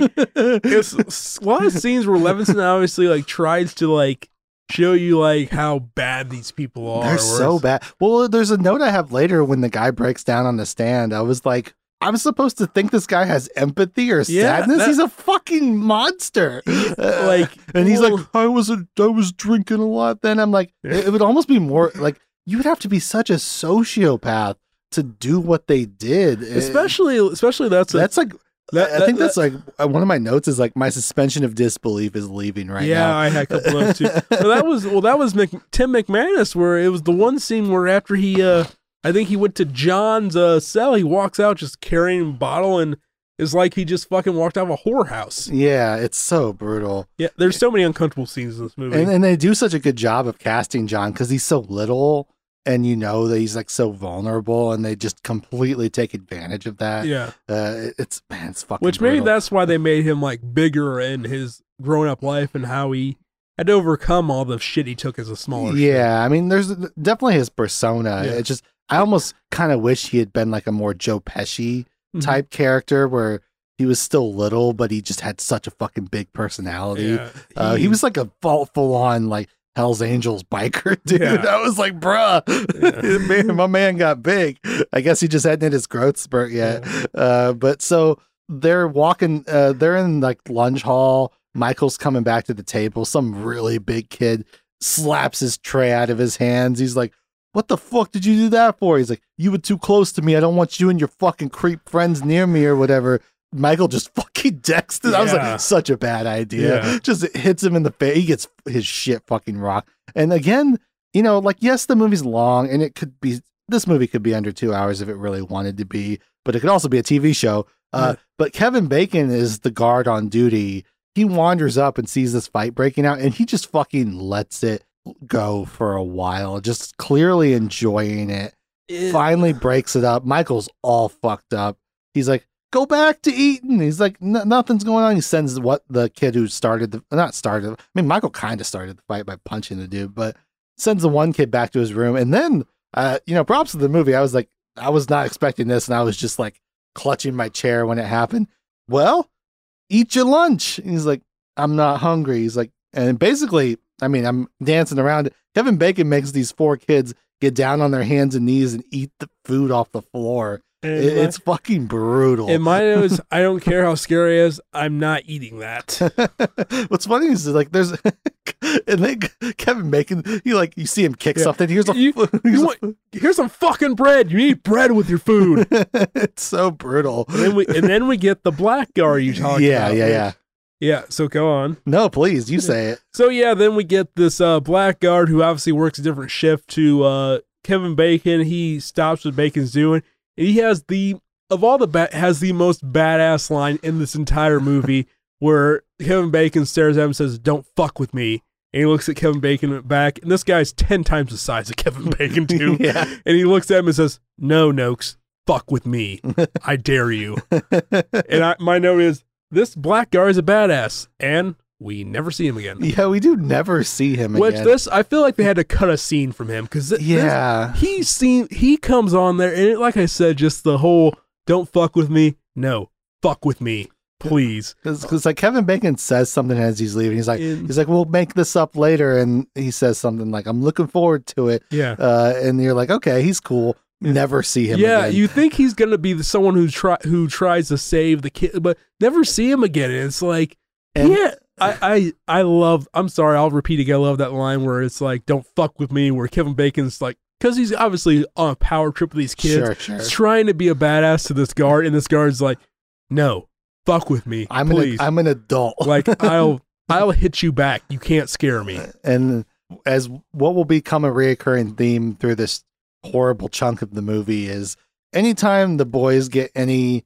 moment of relief, it is immediately followed up by infinitely more horrific shit. Because Yes. it basically just cuts straight to them being marched to what I have affectionately dubbed the rape shack Yes. of the there's like this underground uh fenced in area where they just no no no one will hear the kids i guess i don't know And I'm just gonna go.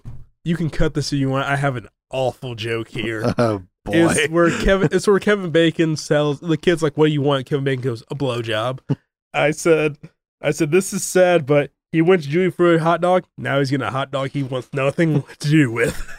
that's kind of funny uh, yeah, it's like, and then I said you could call it a bacon wrapped hot dog. oh my god i was shocked by the bluntness of it. Yeah, like i thought they were going to kind of dance around it a little bit but they, he just was like what do you what the fuck do you want? And he just goes a blowjob. And he just like says it really matter of factly and i was like what? Uh, and then yeah. So guys guess Yes. what? I'm not going to dwell on this.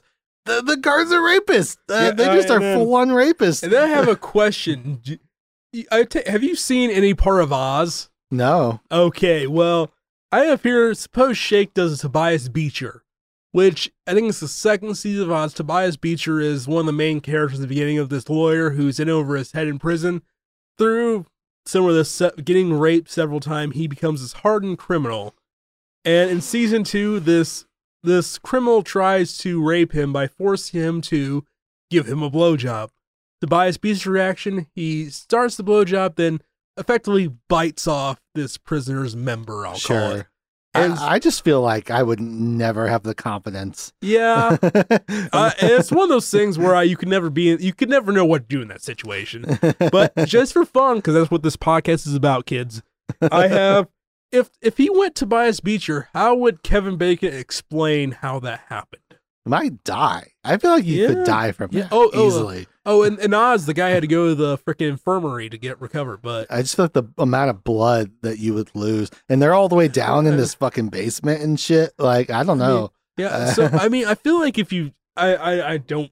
If you're in a situation where you have to bite a man's dick off, it's a situation you never want to be in, obviously. But Oh, and I, w- I want to preface by saying like I'm not blaming any of them. no, for- no, neither am I. Neither am I. It's just, a s uh, I just thought about. It, it's like, how would it's a Ke- thought that entered my head too. How would Kevin Bacon explain that as to why this kid bit his dick off and his rape shack? yeah, uh, for sure. It's just something to think about. Is all I think. I The- the- I s- I had a TikTok come up recently of a Key and Peele sketch where Peele visits or Key visits Peele, who's in jail, and he's like, "I just want to let you know we really appreciate you doing the time." He's like, mm, "Yes, it has been very interesting." He's like, "I just want to, you know, since you're in here, there's this guy named Seven Inch. that we're looking for. Maybe you could take him out. He's like, oh, I know Seven Inch very well, and he's just like, oh, you know him? He's like, do you think you can get time with him? He's like, in fact, I'm seeing him tonight. he's like, word? He's like, it's like, we need you to take him out. Do you have any plan or whatever? He's like, I could bite his dick off. You think you can get close enough to bite his dick off? I'm pretty confident that I could. like, it's such a random sketch, but it made me think of it. Uh, Key and Peele, they're, Yeah. they're fucking goaded. Uh, Uh, yeah. no, you don't like Key and Peele? Are you not a Key and Peele fan? I, I, I, they have some funny sketch in my experience with watching them. Of a 30 minute show, they will have one or two funny sketches.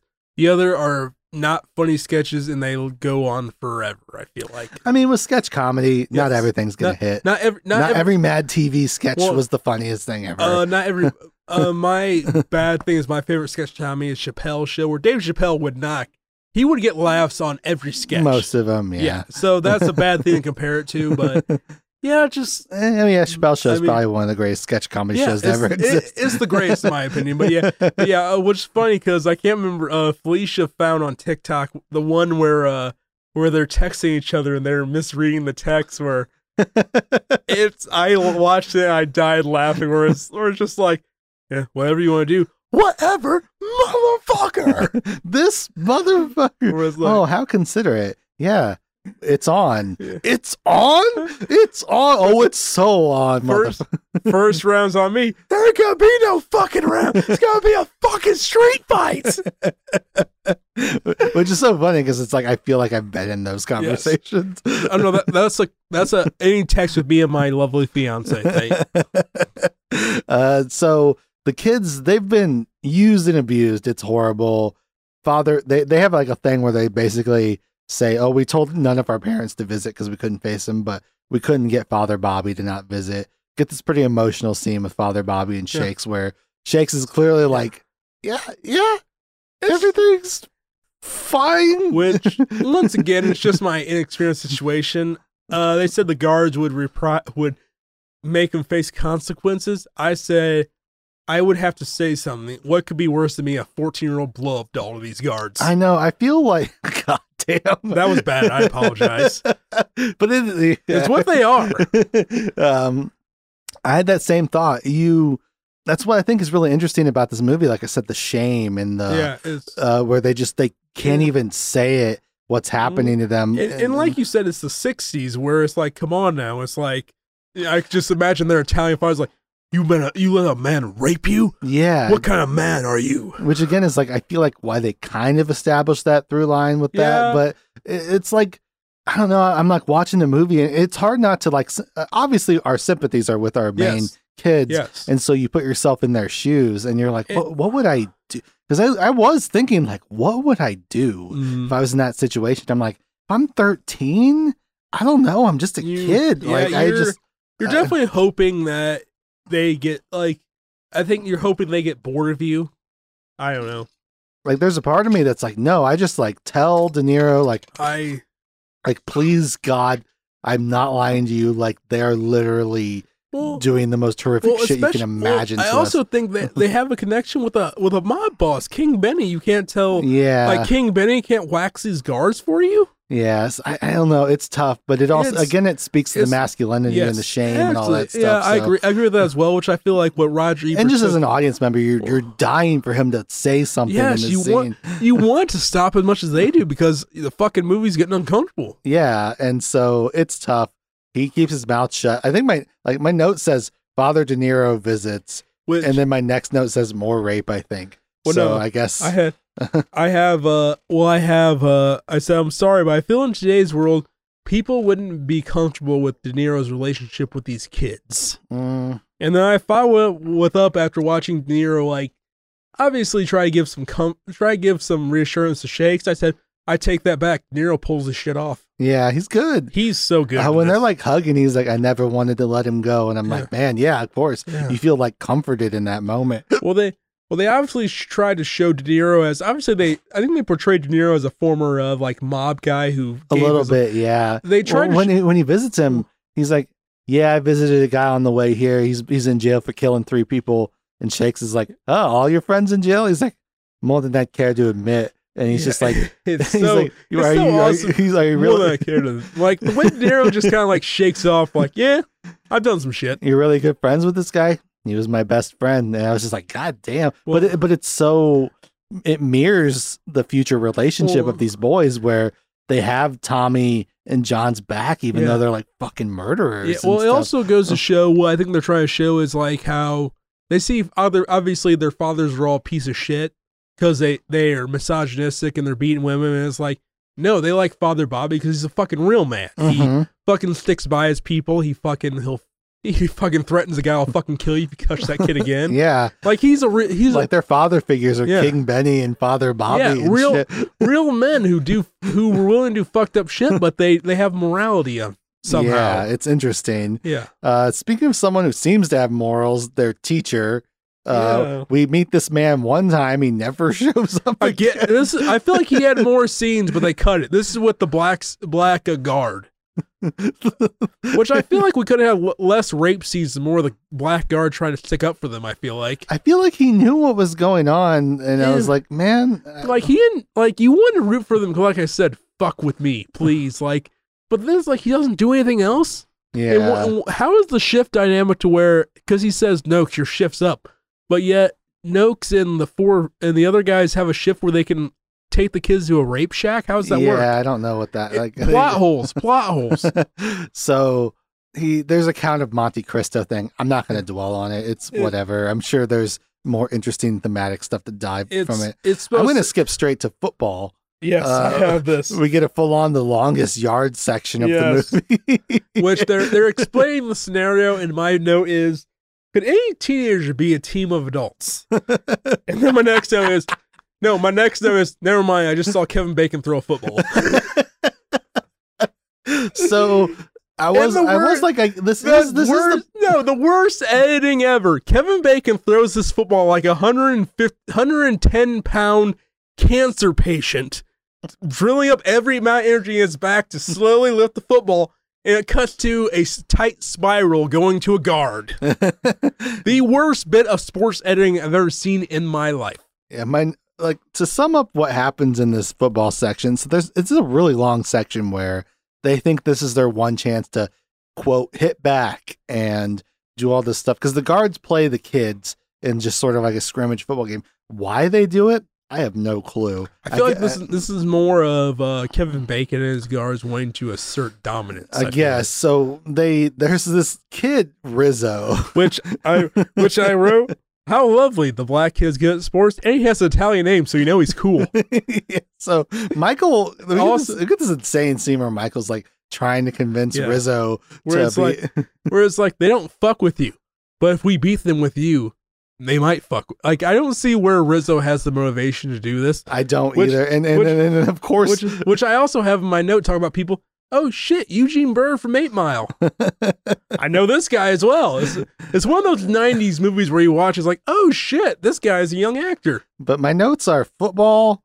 You're gonna die, motherfucker. Which is like Kevin Bacon gets leveled by somebody, and it goes, "You're gonna die, motherfucker." Well, and I, well, uh, I love in the beginning because I always said I feel like racism coming at some point, and Tim, at not even a minute in the football game, Kevin Bacon calls uh, Eugene Byrd a racial slur. Does uh, he? Oh, Yes, which I said in my notes. I said racism. I knew was coming. um, my my other note says, "Why would they ever do this?" LOL. Because they they basically what, like I said, there's a reoccurring theme in this segment of they have a moment of triumph, bad shit Well, follows. it, you And- do, and what sucks is you you start to root for Eugene Byrd's character because especially the scene where he fucking just just torching these unathletic white guards, and it looks at them, none of you motherfuckers can guard me. yeah, It's like I just imagine like a, some NFL wide or even some Division three college wide receiver being playing with the Kevin Bacon's of football. And I mean, just, he's torching them, Yes. and, and like theoretically, they they fuck the guards up, they win, but they're fucking throwing fucking forearm shivers left and right. It's uh, yeah, they're like just full on assaulting each it other on doesn't the make sense. It doesn't make sense how this how they can do this. in I literally, I literally shrugged and went the '60s, uh, but you know this uh, this is like this is the most unbelievable part of the movie is what I said in my notes.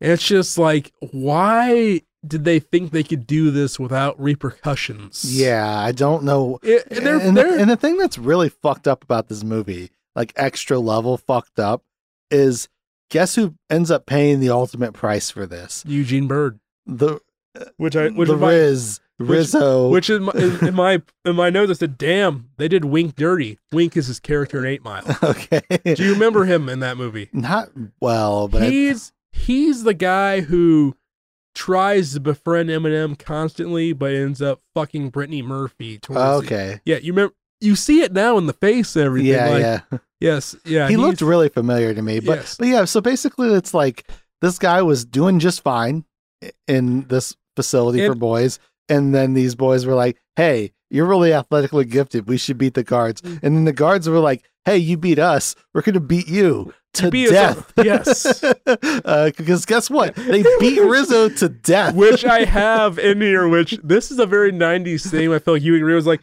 did they create this storyline just so they could kill a black character? I mean, it like kind of pays off with Bunk later. Yeah, it's it so does. weird.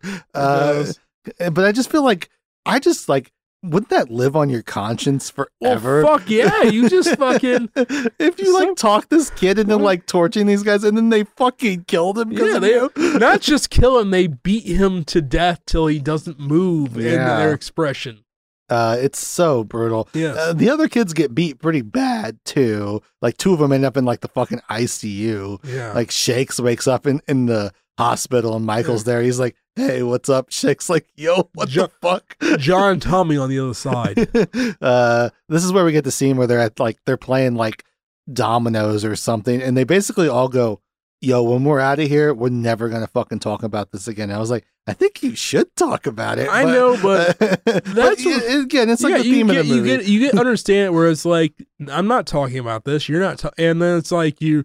Well, if you're not talking about it, I'm not talking about this. It's just Yeah, it's like, something like that. Michael and, and John and John's getting the worst of it. oh yeah, And they like good makeup Yeah. department stuff. He's got like huge bags under his Well, eyes uh, because well, like they're like they- fucking John. and they definitely try to point out too where the I think we passed over. Just they talk about how where Shakes talks about how the kids that cried in the night and the wailing and all the stuff like that. He talks about.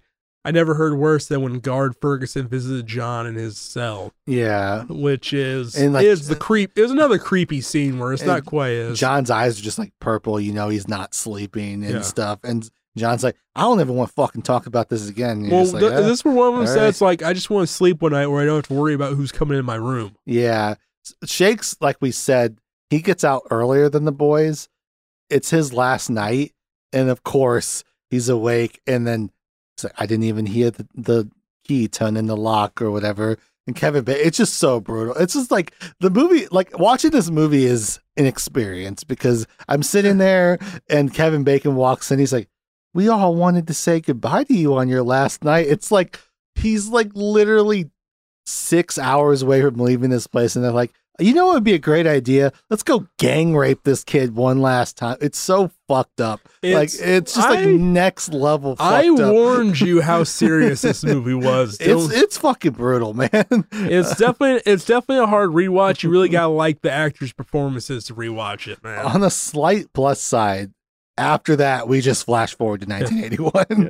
This is where we get some more Shakespeare position about these two fellows who walk into the room, and we all go into it. We approach one of the best scenes I've seen in a while. oh, okay. So Yes. yeah, it's so uh they're they're he's being a little coy about it, but we'll eventually learn this Yeah. is John and Tommy. which they're they're the leaders of the West Side Boys or supposed, whatever. it's supposed to be the it's supposed to be like the southeast people of Boston. It's it's really this weird thing where they don't know whether they want their main characters to be New York or Boston, so they go in the middle. Interesting moment where they come up to the bar and these two old fat Yes. fucks are like talking about Reagan and they're like, "Hey, go give them a drink and tell them we don't like conservatives here." And I was which- like, "What?" That's I have notes on that too. I said I said um I said we're say I'm like and now we've attacked politics on the point. We're hitting every touchy subject in the book on this.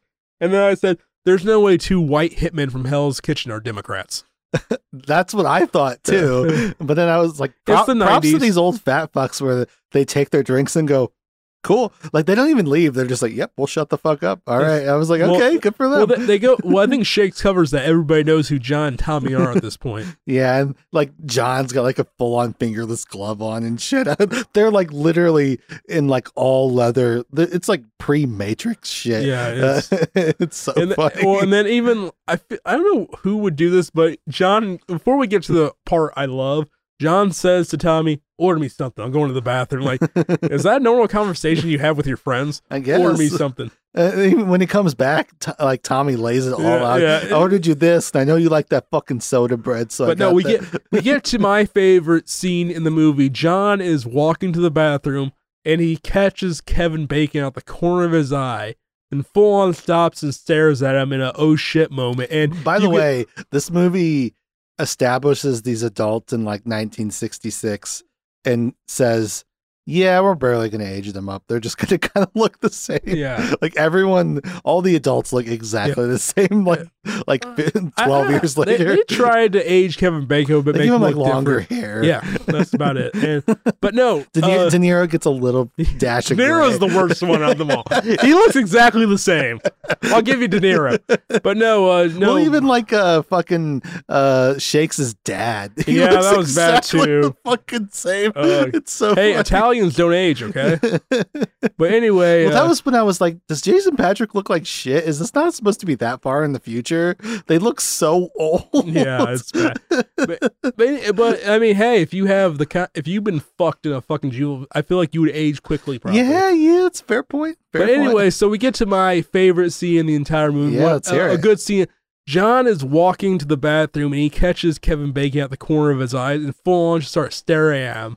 While there is mu- this weird song going in the background and it's playing together and stares at one at the Kevin Bacon, looks at him and said, What the fuck do you want? Or some something that similar. And John, this I thought this was good too. This badass hitman who's killed X amount of people, according to our man Shakes Lorenzo. I think that's his name, right? Lorenzo. Lor- Lorenzo's his first Oh, name. Loren Shakes Lorenzo. Uh, call him. Uh, you, people would call him Shakes Lorenzo. Let's not get too detailed about this. But anyway, this this badass hitman, after seeing him and goes to the bathroom and has to throw water on his face as he has this look of fear. Like Yeah, yeah, yeah. he had to prepare himself for this. And Lorenzo Shakes you won't be able to pronounce it. Carcaterra. Yeah, it was okay. But anyway, John throws water. yeah, he, he shook. yeah. That's a good point. Yeah, I mean, imagine the trauma that had to be forced to where you're killing people and, And we get some like pretty on those flashback yes, stuff.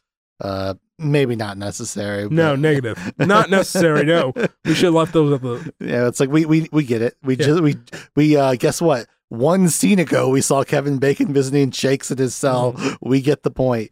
Uh, But yeah, so he- so so uh, Ron Eldard, aka John Reilly, I like Ron Eldard. He's a good actor.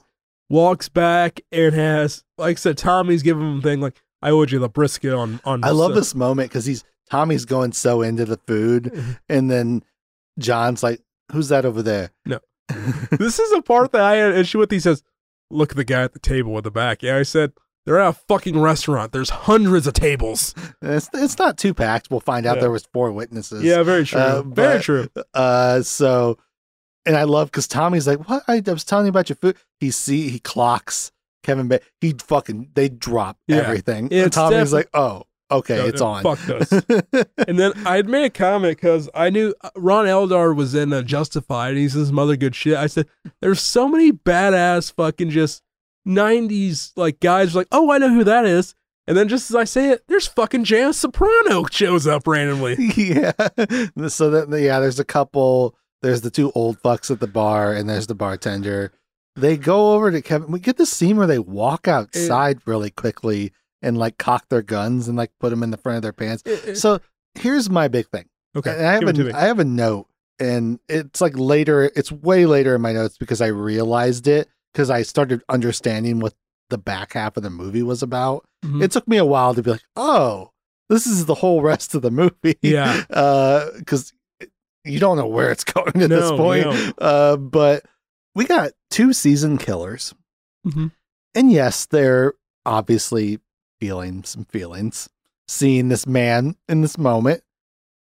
You can wait till he finished his dinner, walked outside, I think pulled him into the alley, maybe been like killed him a little more privately, I guess. Uh, the entire they the entire uh, second half of this movie hinges on the fact that John and Tommy were like, "Oh, we're gonna kill this guy in public, plain sight. I think they tried to push hard just the trauma where it's like they couldn't wait. This is what they this two just think you've killed people for a long time. This is the guy you want to kill more than anybody. It's sure, like it's like, you know, you see like imagine like a you're so impulsive at this point, it's like we can't and I love the scene still where it's like, it's good. Hello. it's very good. it's been a long time. Who the fuck are you guys? yeah. Oh, you don't remember? Which again is another Yeah. not, notch in Kevin Bacon's belt, where you're just like, how? Because then you start doing the math of like, oh, it's not like they just abused these four kids. Yeah. Which I said I said I feel like he would have trouble remembering their names. I just, I mean, also they look really different. Yes. But, like, Well, no, well, no. I he obviously is like, who the fuck are you guys? Why the fuck are you sitting down there? It's like John. You're looking at John Reilly and Tommy Marcano, and he's like, oh, okay. I thought I'd be like, doesn't ring. A, uh, he, he should have made them. I feel like it would have showed how fucking despicable of a character he was. He have made them describe in more detail who they were. I felt like he still wasn't picking up on it, and then they start being like, "You're Sean Nokes." Yeah. Working at Wilkinson, how's Yeah, things going? And he's, he's he starts to kind of go, "Oh, Where, where, where they said, "Where it's like, I understand how you could forget about us. We you left us more to remember. Like I just thought you liked fucking little boys. And he kind of goes, "Oh, hmm. That's where. He, Guess this was going to catch up at me with Well, me at some Well, point." no, he, I don't think he fully knows what's going to happen at first because it's like, oh shit! Like he realizes he just goes, "How you doing?" and goes about his business like. he's trying to like big time them, but Yeah. it's like you're not dealing It with back- children anymore. yeah, well, it goes back. It goes back to him with that guard where it's like, "Don't fuck with me," and the guard's like, "No, Nokes, fuck with me." I just am like, I, I so, it's like this man put them through literally a year and a half of torture. You want to see them sort of yeah, string it along. The most we get is the fact that they don't just immediately dome him. Mm, yeah. They shoot him up a little bit, but Which I will say, Kevin Bacon was good as being a really creepy guy. His death lines are the worst ever. Because we'll get, I'll get into that. So they go through this big back and forth. Kevin Bacon, I think, knows how serious is when he's asked them what they want, and uh, is it Tommy who says, "More than anything, I want to watch you die," yeah. because he tries to tell him like, "I made you men, I made you hard," Yeah, he tries to like justify Which it. I I was feel- like, bruh. which I feel like a, a sociopath like that would somebody who yeah, I feel like he'd do that, and, and then once he realizes he's dying, he turns to, "You fucking guys are going to hell." oh yeah. Which it was they're, they're like, oh yeah, we'll see you there. well, well, it was just a horrible line because we're. I think I had. Let's see if I can find this. I said, "How delusional is a pedophile telling the children he raped that they're going to hell?" Maybe they try. I mean, to, he's a complete sociopath. yeah, he's definitely. Whatever you want to identify him as. I feel like it should have been that line was just like, really, he's gonna go to. You're going to hell. But it's like he doesn't know what they are. Yeah, very true. Also, and Well, he's, that's why he's trying to kind of like scare them into not Yes. killing him, and they're like, "Oh no, No, we, oh we, we do we do this for a living now, thanks to you, probably. yeah, pretty much. You did this to us. Yes. Guess what? You're now de- we're gonna kill you. you're dead. Pieces for queers, and now you're gonna die. to reference your favorite movie, Seven Psychopaths. oh yeah, that one. but yeah, so they they like shoot him up, finally dome him, and then they just walk out. There's a funny moment where they say something to the bartender, They're like, "Oh, we should have got those brisket Yeah, sandwiches that's- to that's- go." that's He's kinda like, Crudup. "Ugh." Like what the fuck? He's like, yeah, sorry about that. We'll we'll take care of it. and again, it's just like hard ass like gang guys with with morals. Like they're not killing anybody else. Like that's not like no witnesses. They're like no. Speaking of seven, they've got layers. uh, so, but they just walk out, and then we just we get this really abrupt introduction to, oh, here's Shakes. He's Jason Patric now. He's like Here's- kind of a journalist, I guess, but Here- not really. Here's Michael. He's Brad Pitt. Holy shit, Brad Pitt's on scene. oh my God, it's Brad Pitt. Wait, Yeah. when when did Seven come out? What's happening right now? Yeah. Uh, it's like They- it, like almost fast forwards to to Michael and Shake's meeting, and I think Shakes even says like, "This fucking cloak and dagger shit right here, Michael." they try to like cover it with some of the narration where he's like, I was working as like like a apprentice at a journalism thing. He was in the assistant DEA. Blah. I'm like, but I, I'm still just getting like absolute fucking whiplash from like not knowing these Well, and- characters at all. well, yeah, and the, the- and well, I other feel- problem is they just immediately launch in to To- this crazy ass elaborate plot Yeah, that's going to carry us through the rest of the Yes. movie. And I'm just like, Which- what the fuck is happening? Yeah, it's definitely longer than anything. And then I'm just, I have, well, and the whole thing where Michael decides he's going to prosecute Tommy and John, I said, no way this happens. Like, there's no way he completely erased his backstory with. it's, so, Tom- it's so strange. It's very strange. Yeah, it'd be one thing if they said, like, especially when it, they have a throwaway line where he's like, "What connection? They we were juveniles. They erased all Yeah. of our shit or whatever." but, but and, yet they, and it did take me a while to understand that because there's a lot of business in the movie about them getting King Benny to be like, "Hey, nobody kills Michael," and I was like, "Why nobody kills Michael?" And I was like, "Oh, because he's like." Betraying the boys by taking the case Yeah. or whatever. I'm Yeah, using heavy air quotations you know, right now. Minnie, Minnie Driver is against him at first, so she understands. Well, everyone is. Everyone's Yeah. like, "What the fuck, dude? Those are your friends." Well, even Shakes is like that first. And then Michael's like, "No, you don't understand. I'm about to do the most insane I'm about, I'm, fucking Uno reverse I'm all about, time." I'm about to throw away my entire career I worked for, which, which is what he does. It's so- Which- it's, which is, I feel like, is what you would do to get back at the people who pretty much fucked your life. sure, eh, but what's funny is it's only to get back at like, well, ultimately they, they nail the other guy, but really it's just to get Tommy and John off of being on the hook for this murder, and then they'll eventually die Which- like two years later. Well, yeah, I, well, I also feel like they kind of, it would have been more anticipation had they killed like one of the lower level. Like I feel like obviously Kevin Bacon was the ringleader of this. sure. They kill him early. I feel like it would have been more oomph had they killed him later. maybe. Again, it's like the this is where the the movie gets really messy yeah, and all over the place. Where yeah. it's like I wish they had more time to, if you're gonna, because I can tell what's happening when they were doing this movie. Right, Mhm. we spend like thirty to forty minutes with the kids just doing hijinks and being kids and blah blah blah, and, I, and I'm into it. Mhm. I like these kids; they got a lot of personality.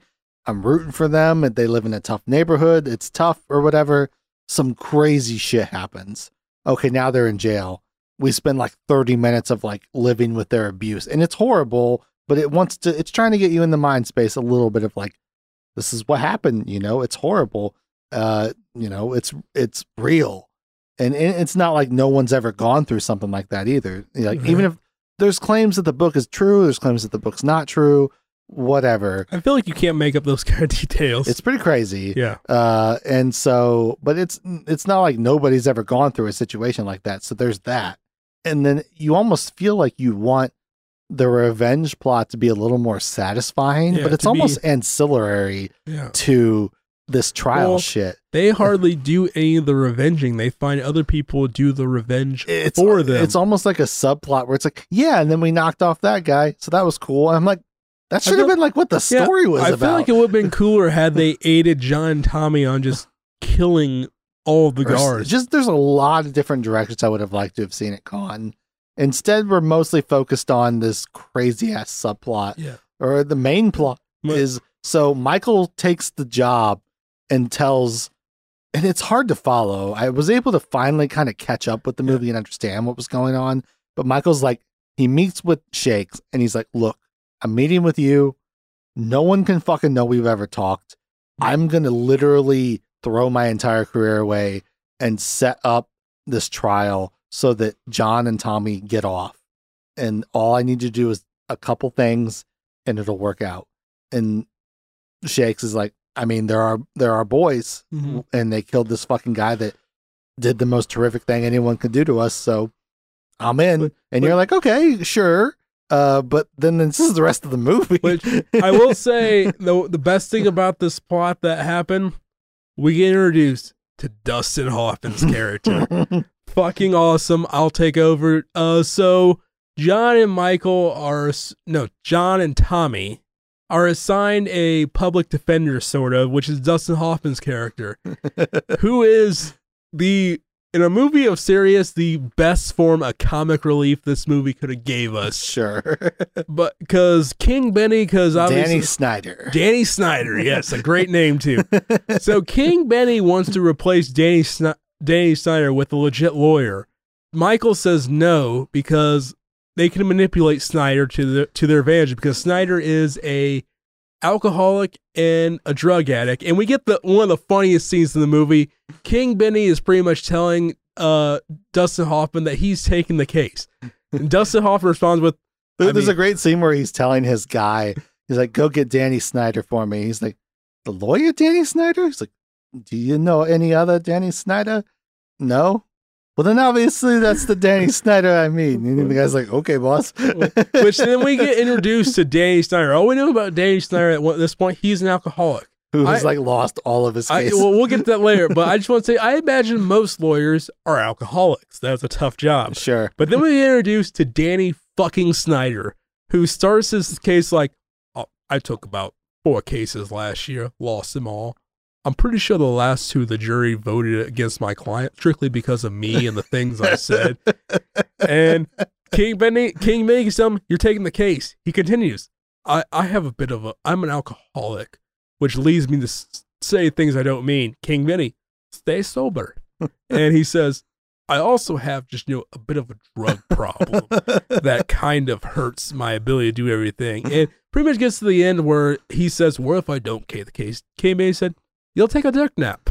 And so he takes the He goes, dirt nap. I've never heard that term before. It's I can't do it because it's just it's awesome. It's like it's because King Benny is obviously telling him like you're going to die, and Dustin just like, well, okay, well I have this problem. Well, I, I this have is this. this is a very conflicting moment for me because I was like, hmm, best getting sober plan of all time, someone threatening your life, or worse, getting sober playing someone threatening your life. Eh? I'm like, there's two directions you can go. You're- where if I take a drink, this man will kill me, or I'm such an alcoholic, the only way I can deal with the fact that I'm, my life is being threatened is to drink. Yeah, Uh, it's it's it's a it's a 50-50. I will Which- say in terms of a film where uh things are set up that are never paid off, I thought for sure all this business about him being a worthless alcoholic drug addict was gonna pay off with him Yeah. like missing a court date or Mm, yeah. you know fucking up.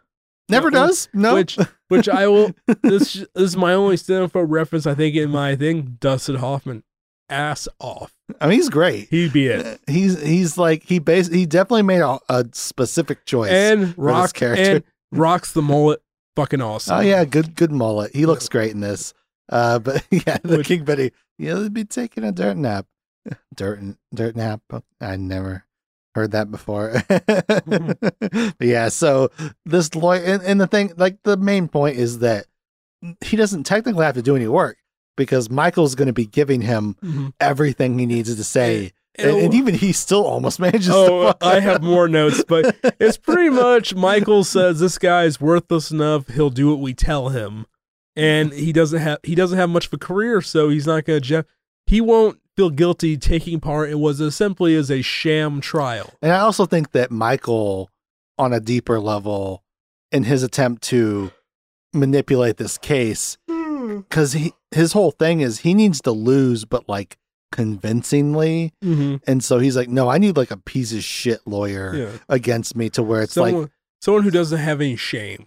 and also just someone that I can't like. Obviously, I'm supposed to win, so the fact that I lose, it almost seems like a weird slam dunk. I there was no chance of winning this case. It wasn't just like some hotshot lawyer coming in and out talking to him. It was more like, no, they were just innocent, and I was fucked. Yeah, Uh, kind of. I of. see what thing. you mean. Yeah, I didn't think about that that way. Um, my note says guy I don't know who plays Shakes meets up with Minnie Driver. I later found out it was Yeah. Jason Patric. Right? I still don't really know him that well. and my note, Minnie Driver. Wow, she can get it. I mean, yeah, she's gorgeous. Uh, she's. They ask a lot of her in this movie. Oh, definitely. so much of her. It's the only female portion we have of this film that isn't just. someone be slapped with a Yes. belt. Have we got to? Have we got to? The spoon's dirty. Get me another one. Where's the chicken? Almost, but there's also a lot of scenes where there's stuff happening, and the camera's like, "What if we just hung on Minnie Driver's face for a Mhm. while?" Uh, and I'm like, "She's doing it. She's Yeah. like giving it. She it's a really really, job. it's a really thankless role. It's a really tough character too, where essentially she's the girl the friends have just passed around. kind of. It's like And sh- obvious- sh- we and again took me till the end of the movie to realize this. She's the girl in the wheelchair. There's a scene we see really early on in the movie where they're like peeping into this skater's dress room Hmm. and she's like standing watch for them and John's like, "Oh, this is fucking great. I could fucking die right now and I'd be happy. I don't even care. Do you want to take a look?" And she's like, "Nah, I'm good." Uh but like she's supposed to be the kid that they like used to hang out with. And so like again, it's like in maybe a mini series or a TV Yeah. show also this relationship could have been because because I think that so this is like the addendum to this movie because I think in the opening narration, Shake says John had a wife in another borough that he never saw. I think it's Minnie Driver no, that was uh, that was Tommy, but or yeah, Yeah, she I was like that, yeah. she was like with somebody and she Well- had somebody's kid. And then when we see this picture in like the credits, it's I, I swear to God, it's just this it's the kid that played John Hmm. In the picture. I was like, that's just the fucking kid Oh, that played. John. I don't know. Like I, I was Well, like, what are we doing here? she plays a pretty tragic character. Was Oh, clearly very much so. was clearly obvious. The only friend she didn't uh have a relationship with was the one she truly wanted to, and Shakes. yeah, but it's also think- it's also weird because She she the- the- obviously in she the- obviously has some pent up feelings for Brad Pitt as well in their one scene on the subway. well, they have like the early scenes where Michael and her are sort of like because Michael fucks up the stickball game because he's like too interested in her like catcalling or whatever. And then even when they're getting loaded onto the bus to go to the prison, he sees Carol and they have this like longing look at each other or Mhm. whatever. And it's like she Brad Pitt's like the one that she always desired, but then she's like, well, Shakes ended up being the most not fucked up out of the four, so maybe there's something here. And then Shakes is like, well, thing about being the not the not most fucked up of us four is I'm still really fucked up. so again, it's very tragic because, Well- and it isn't until this moment in the movie that she even understands the depth of what they it- went through. When, uh, she finds out when Father Bobby finds yeah, out. it's crazy. And you my- have to say you have to say that name, Father Bobby. You can't just say Bobby, Father Bobby. Uh, but yeah, so Minnie Driver opening in court. Oh yeah, this is where we get the Danner. Uh, the But we also get we also get some scenes with Shakes and Minnie Driver where she says she's hungry. I said, "Hungry, huh? That's what females are calling it now." and then she pretty, and then I said, "Wow, she's fucked pretty much the whole group." yeah, and then we, because she's like, because he talk, she talks about how difficult her relationship was with Michael because he wouldn't open up with her, and it's like, so you're with John now, huh? It's like, yeah, I'm with John. He's pretty amazing. He's as good as you can be, but he's also kind of amazing. It's like, but then she yeah, because she has like a line where she's like, you just have to kind of know him to understand he's like a good person. But I'm also like, he kills didn't we establish he's killed like four Yeah, people? Well, that, well, it's such a weird transition for her too, where she goes from, "Yeah, I loved Michael, but he didn't love me." John's pretty good. Then it's like, "Why didn't you ask me out, Shakes?" And then it clearly goes to where it's like, "What do you want?" And Shakes just like, "I'm just gonna leave." yeah, he's It's- he's super awkward, and she's like, yo, and I'm like, and you know, it's like we know how fucked up Shakes is, but I'm also like, look at her, she's Minnie Driver. Yes. What are you doing? yes, I, my note is, what is this guy's deal? She's asking for it. To quote a meme from Simpo, she's horny. But yeah, it speaks to how fucked up they are. Yeah, I, I, I eh, yeah, most people. Well, I think most people that suffer a sexual abuse at an early age don't have really a healthy relationship with sex as they get for older. sure. so- Uh, th- this is where we uh, so the opening in court. There's some good shit with Hoffman here, but it, it's like it's like it's just kind of opening Yeah. stuff where he's just flipping through pages. Oh, I wish, and- which I haven't noticed. That they should make a movie about Dustin Hoffman's character as the lawyer because this is the funniest. It's the, it's the the page the, they call this uh in movies when there's like sound effects uh, they call that foley.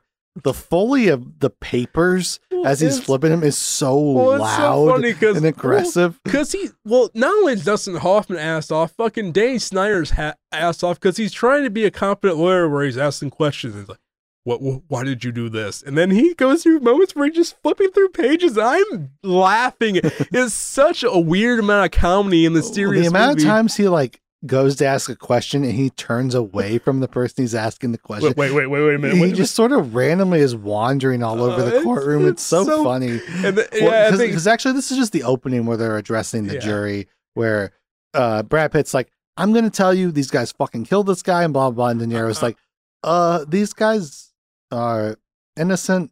I will I don't know. uh, Like, because we get it when he's interviewing the Sopranos lady later. That's where we really get into it. But for now, Shakes. This is where Shakes goes to dinner with his family. And also, also Shakes explains uh his commu- how him and Michael are communicating, and he what do they Oh, I- call I, didn't even pay attention what did to this. what did they what did they call them? What they did? Sleepers. Sleepers. My note. Ha! He said it. you know, I almost wrote that down and I didn't. They said it.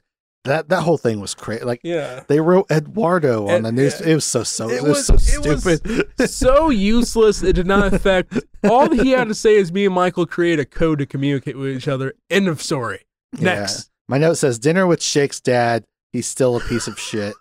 Uh, because he's just a psycho. It's so it's so awkward too because you think the movie's getting better, and then Shakes just has a five minute scene with his dad where it's like where he just you don't even see wish you don't even see I the don't wife. fucking spoon. Here, here The- Dad. the you can have you can have my spoon. No, she'll get me a spoon. She'll the give me a spoon's dirty. Get me another one. And then Shakes is obviously trying to have a serious conversation with Daddy. He stops. Where's the chicken?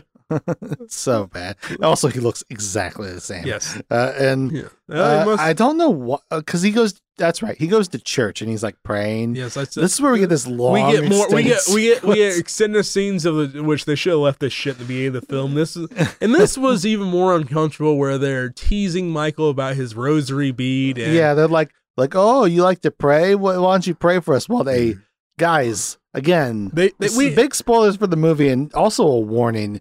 This is a scene where they make a child pray while they stick a baton up his ass.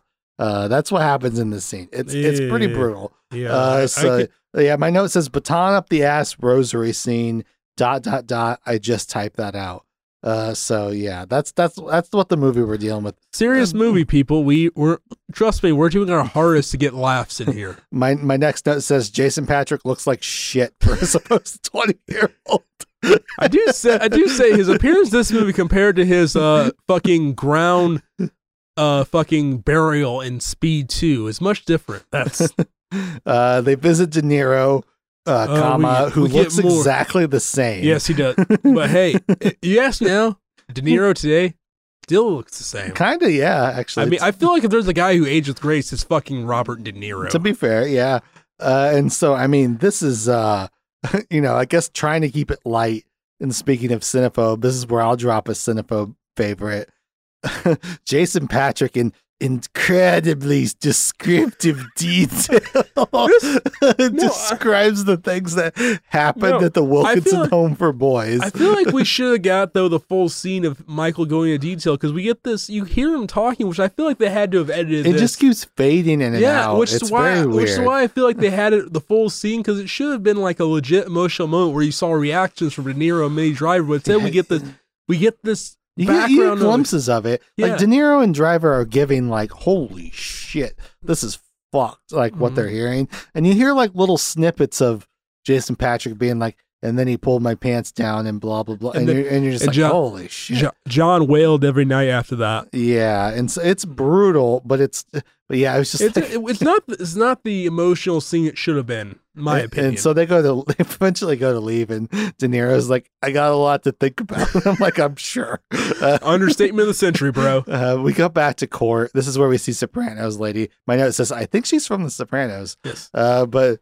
Tony Soprano's sister, Janice. Hoffman sucks so much shit. The paper Uh, wrestling is wild. And then, oh, I just can't get And when I over say he this. sucks so much shit, I mean as a lawyer, not as an actor. It just because he goes from like this super serious, like, how many drinks did you have? And then he just, shh, shh, and then shakes and uh, Carol and she's like, I feel like we need to do, make. He says something like, I feel like we should have made this simpler for him. As he, You literally see Brad Pitt mouthing the line he's supposed to say, where he's like, "What time did you have lunch? What time?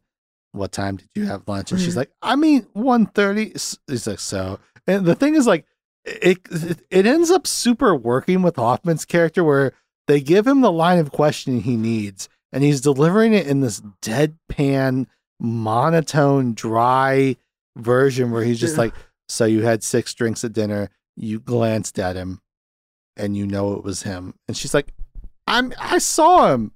You glanced at him. Uh, And, and, like they're just kind of speechless by the because they're just like it's almost like they're baffled that they're being broken down by this man. Yeah. And it's weird that it works. like, it's, like I said, Danny Snyder is his ass off as Dustin Hoffman is. It's so good. he looks very competent as a lawyer compared to I, I have a drug problem. well, it's Uh, also like if you imagine if he hadn't been given these questions, how bad he would be. Yeah. because he's he, again, he like literally will turn away from them and start wandering away and be like, so well, "What time did you have lunch?" And they'll be like, "What?" And he's like, "What time did you have lunch?" And they'll be like, "One And he's just like, hmm. Like I said, we need a movie about Dustin Hoffman's lawyer character, and it would be a comedy because it's the most random comedy in the movie. It's the only sense of comedy in the movie is Dustin Hoffman just being like, "Okay," and then hold, hold on one second. Oh, uh, something that we should have hit when uh, Jason Patric was doing the scene where he tells De Niro what happened. Oh yeah, so the whole the whole reason that they approach him is that they need someone to say Tommy and John were with me that night. There's no fucking way they could have done these murders. which which I understand Father Bobby's a priest, but I feel like had Shake stepped up and did that would it really have been much different. I don't know. Like maybe there's too. I don't. I feel like they forced Robert De Niro was like, it's gotta be Father It's very Bobby. it's very forced, but it is also like one of the most interesting conflicts of the movie where you're asking a priest to swear against God, like to lie on the stand, but it's to save these two boys who he used to believe in. Thematically, it's very interesting, and mm-hmm. again, it doesn't it doesn't pay off as hard eh, as it should have. well- I couldn't believe how quickly he rolled into being like, Yeah. yeah, they were at me. We were at a Knicks game. Uh, I was like, yo, bro, like, well, this is supposed to be the Well, moment. We've we've also glossed over they have located the other three the other three car the guards uh Michael West. Well, yeah, I'm about to get into that. Okay, so, go like, ahead. So, like, Jason Patric is in the back of a cop car, and he's like, "Hey, one of these guards became a cop, and he's dirty. Here's a bunch of information." This cop's like, "Man, don't ever let me get on your bad This side." is- and this is the guard that only guard that I did not know his yeah, previous act- Styler. Styler, which for some reason I always thought uh, Michael Weston was Styler, but Michael Weston was Addison. But we'll get to that. Yeah, so they're basic. So there's meanwhile there's a whole subplot to take Yeah, down the rest uh, of the yeah, guards. Yeah, where King Benny is pretty much spearheading this plot. Yeah, and so it's just funny because the Jason Jason Patric's like, I have all this information on all this fucked up shit this guy's done, and it's like again, it's such a random tangent where they're just like telling you about cop dynamics, and he wants to take down dirty cops, and he wants to get promoted and all this stuff, and uh, yeah, they arrest the guy. Okay, cool, Yeah. fun. I, I don't know. It's it's Maybe- weird. Maybe Uh, he maybe he gets the same uh, punishment that the boys got in the juvenile in jail. Maybe. But, uh, uh, are we are we to uh, bunk Moreland yet, or what? are we to bunk yet? Not yet. Okay. Uh, we get a, a scene I really like that I called the Godfather esque moment where Shakes visits De Niro at church because De Niro Mhm. still hasn't said whether he's going to witness for them or not. Mhm. And they do the body of Christ thing and he like puts it in Jason Patric's mouth and they have this like really intense moment. I'm like, oh, that's a good scene. Yes. I, I like that De scene. Niro killed De Niro. If he, this is where my note says, I like that they could have easily killed Bacon without all this fuss, yet the entire movie exists because they just murdered him in the middle of a Yeah. restaurant. Uh, very eh. more court. I guess I'm skipping over court stuff. I think it's when they're quizzing. I think it's when they They're quiz the, the other Jan- guy that's part of the couple. Yeah. Well, they, they have like a montage where they go through. I think the bartender and all these other people were Dustin. well, Hoffman. no, because like King Benny got so they there was four witnesses that saw the Yeah. murder. King Benny was like, "Oh, those other guys, they aren't a problem. There's just that couple." And so the guy that's part of the couple couple's like, "I mean, I saw him. It was whatever." And then you know, same same deal with the chick. He Dustin Hoffman like goes, "Yeah, but I mean, you were trying to protect her. Like, what's going on here?" And the guy's like, "Well, I mean, yeah, but I it didn't." I didn't. He's like, so you could see them clearly. You saw that they shot him. Uh, uh, like, I mean, he. The good scene is like when he breaks her down. The, the his scene's like it's it's fine. Um, but they just wanted to give some rub Jan Soprano. oh yeah, for sure. And uh, we get Driver and Pitt on the subway. It's a oh good yeah, scene where very good scene. Yes. where he's like, "Don't look at me," and they're and just, this is like classic cinema where he they can't look at each other. I'm using heavy quotes, but. Mm-hmm. They're having this like emotional heart to heart, and they're both crying. I mean, they're just like going Well- for it. Well, because Brad, Brad, they talk about there still has question about Father Bobby, and Brad Pitt said, and almost code because Brad Pitt obviously doesn't want to talk about. It, tells Minnie Driver, tell Shake to tell Bob, tell Father Oh, Bobby yeah, the, the yeah. whole story, and Minnie he, Driver's he like, gives her the go ahead to be like, okay, he can say what happened to us, and she's like, I already know. yo, I know. And and he starts crying. He's like, oh fuck. And she's like, I'm so and he's like stroking her hair and stuff. And but then he disappears. It's just like it's Which- it's super sad. who does who does Minnie Driver think love more, Shakes or Michael? Oh, Michael for sure. Really, I was Michael's just so aloof though. yeah, he, and he's Brad Pitt. And he's so fucked up. He's just so fucked up. Well, he got. I feel And you kind of feel like he probably blames himself for Rizzo too. There's just a lot of stuff he's carrying. yeah, around. definitely yeah. Which speaking of Rizzo, Yeah, you know, actually, that's great because uh, Shakes goes to King Benny and he's like, "Yo, this is blah blah blah. We got this thing with Addison." King Benny's like, "Oh yeah, I took his debt." It's so convoluted. The headline is King Benny absorbs the debt, but then goes debunk from the Wire and yeah. goes, we get we get Wendell Pierce, who's one of the fucking just like just his whole acting style, where he's just like came in, he's like, I need some money. Okay, I'll play along. When are you gonna pay it back? He's so great, and then he's like, "I'm not," and you're, and but they're so they're both such heavyweights. You're Yeah. like, "Hmm, I don't know It what's does- going on here." and really- King Benny's like, "You know, I used to like you guys. I respected your style and blah blah blah." Well, well you're it like- it does get really awkward when just Bunk's like, "I liked you. You had style. You look good out there." And it's like, where is this going? But then it just goes. but basically, he he gives Bunk is Rizzo's older brother. They established that very early. And yeah, and he he- he he pays off the debt to King Benny, and King Benny, as he's like leaping over the shoulder, is like, "By the way, this guy killed your brother." And Bunk's like, "My brother died of pneumonia," and King Benny's like, "Did he?" No, they said they said he died of pneumonia. King Benny. They said, hmm. and then he leaves, and Bunk's like, "This motherfucker." Yeah. and then uh, I'm just gonna say it right now. Uh, King Benny tracks down uh, Burn Notice, and they fucking Yes. murder him. Yes, and, Bunk- and that's the, that's the, The wire that. the wire merge burn notice. And this is one of the few good movies he's in, and it was very obviously early in the career, and they said, Do not give that guy any lines. yeah, so And he's the creepiest looking of the four of them too. Just how his hair is off. and Je- going, Jeffrey oh, oh. I, I feel mean. Jeffrey Donovan, Burn Notice. I like Jeffrey Donovan. He's good. he's not good. In, we've established this. He's not good in any movies. He's He's, good in though. Sicario. Never heard, never seen it. Oh, you should see Sicario. No. Oh, you would like Sicario. Uh, Uh, I'll add to the list. That's so dismissive. It's good. No, I'm Uh, not dismissive. I said add it to the list. we have a big big chunk here where Brad Pitt convolutes a way to call Ferguson in as a character witness to yes. Kevin Bacon. We need to call this guy in because we need to establish Kevin Bacon's a good guy. It's all part of Right. Michael's convoluted plan to also expose Ferguson. Which- Once again, Ralph Ferguson, aka for any Oz fans listening, Tim McManus.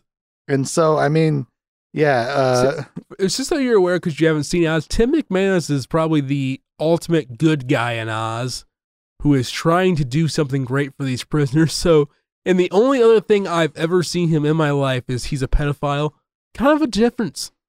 so a lot of my next notes are just this Ferguson scene. It- It's very it's it's unrealistic. It goes on too long.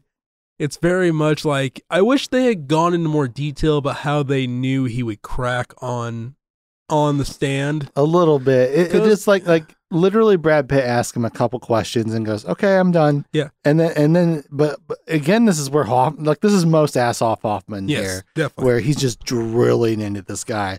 He just is relent Like relentless. the one of the questions that stands to me is like, did you uh beat any of the kids? Some. How? What do you mean how? An open a fist, an open hand, a baton. Yeah, like, like- he like knows, and the Ferguson's like, there's a moment where you see Ferguson be like, "Okay," like you just like know what Yeah. the fuck's up. And, and, it- and he's breaking down. And it's funny because like I was surprised. I was expecting like cutaways at the jurors being like, mm, "Oh, oh, Yeah. fuck," but no, he just like holds on this fucking we man. yeah we get no we get I don't think we get a single in the only other court movie where we get no looks to the jurors, which is the most important fucking thing in one of these things. Which is weird. I find that weird, but Yeah. yeah, it's just basically like Ferguson is like, "Oh, Maybe they cut that too. there's like a whole subsection where Hoffman's like, "Your wife would never leave Sean alone with your child. Why was that?" And he's like, "I don't. What? How does that?" This is basically like, "Yeah, you knew he was a rapist, and you were a rapist." Uh, It's so there's a great moment. Like I'm just gonna kind of skip past all this because Ferguson breaks down and goes because he's like, "Yeah, Sean was a great guy. He was my best friend." And Hoffman eventually gets him to be like, "Nah, he was beating and raping kids." whoops, uh, my bad. And also, so was I. Whoops. As he's le- he's like, I want to go. I want this to end. Mhm. And as he's leaving, you hear the judge go, "Don't go too far, so people might have some questions for you." I was like, Where else? Where, where the judge calls Brad Pitt like, "Why did you bring this guy?" He's like, "Bad call." Yeah, Brad Pitt's like, I fucked up. I, I don't know. I guess I shouldn't have called him or whatever. It's like the worst moment for him where he kind of has to be like, whoops, my bad. I thought it was a good idea. Yeah. And Dustin Hoffman's just like, yeah, I have no problem with it. It's fine. We should call him. It's fine. Oh. I feel like if this had been more comedy, it'd be Dustin Hoffman being like, "Oh, oh, hold on a second, pulling out more notes." Like, I, I have no problem. uh, we see Fat Man. They're playing handball. More ex. It's basically just an expo dump of. Uh, De Niro has not said he's going to come in and lie for them, but he really needs to. Uh, and then we just kind of cut. My note says this is a terrible movie from De Niro's perspective. It is, yes. uh, but yeah, so he just comes in and he lies. He's like, "Yeah, we were in a Knicks game," I I always save the ticket stubs. And he pulls out the ticket stubs. So crazy. Yeah, like Uh, what? You just keep ram ticket stubs on your hand? Like, yeah, I'm like, if Oh I'm yeah, watching my, this, I- all caps. He has the fucking stubs. Uh, I guess he really thought it out. Uh, and it's and, you know credit to to Brad Pitt. He he tries to badger him a little bit, be like by being like, "This is yeah okay." So you just got game tickets. What's going on here? And which where my question, where did he get the subs from? I I mean, he got them from somebody. Good point. I feel like I feel like one of the least uh, requests you get, which is weird and strange, and probably against the law, is say, "Can you get me some chicken subs from this night?" Probably find them in the trash. I, I would have liked to have seen like they do a slight slow mo where he's looking at the Holy Bible when he goes to swear, but I'm like I kind of wanted them to lean into more of him Could have lying have, on the stand. you probably know? should have been him just like really regretting trying to talk about it. Good moment where because we don't see him after this, he just No. beelines out of the courtroom. It's, it's one of those like you've I've helped you enough. We're done now. Yeah, he's like, I did what I had to do to save you.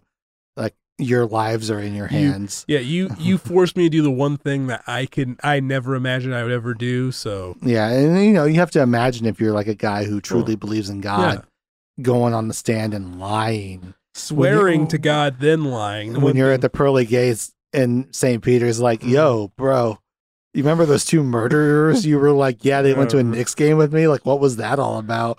And he's kind of like, I thought it was the right thing to And do. then- yeah, and then- but that's what's fun about the movie is like God- even you as an audience, you're kind of you're still rooting for Yeah, these then- kids. then God asks you to display a credit card. Oh, I'm talking about Family Guy here. Sears card. Those those new. One by my house, got a McDonald's right in the store. I had I had to say something.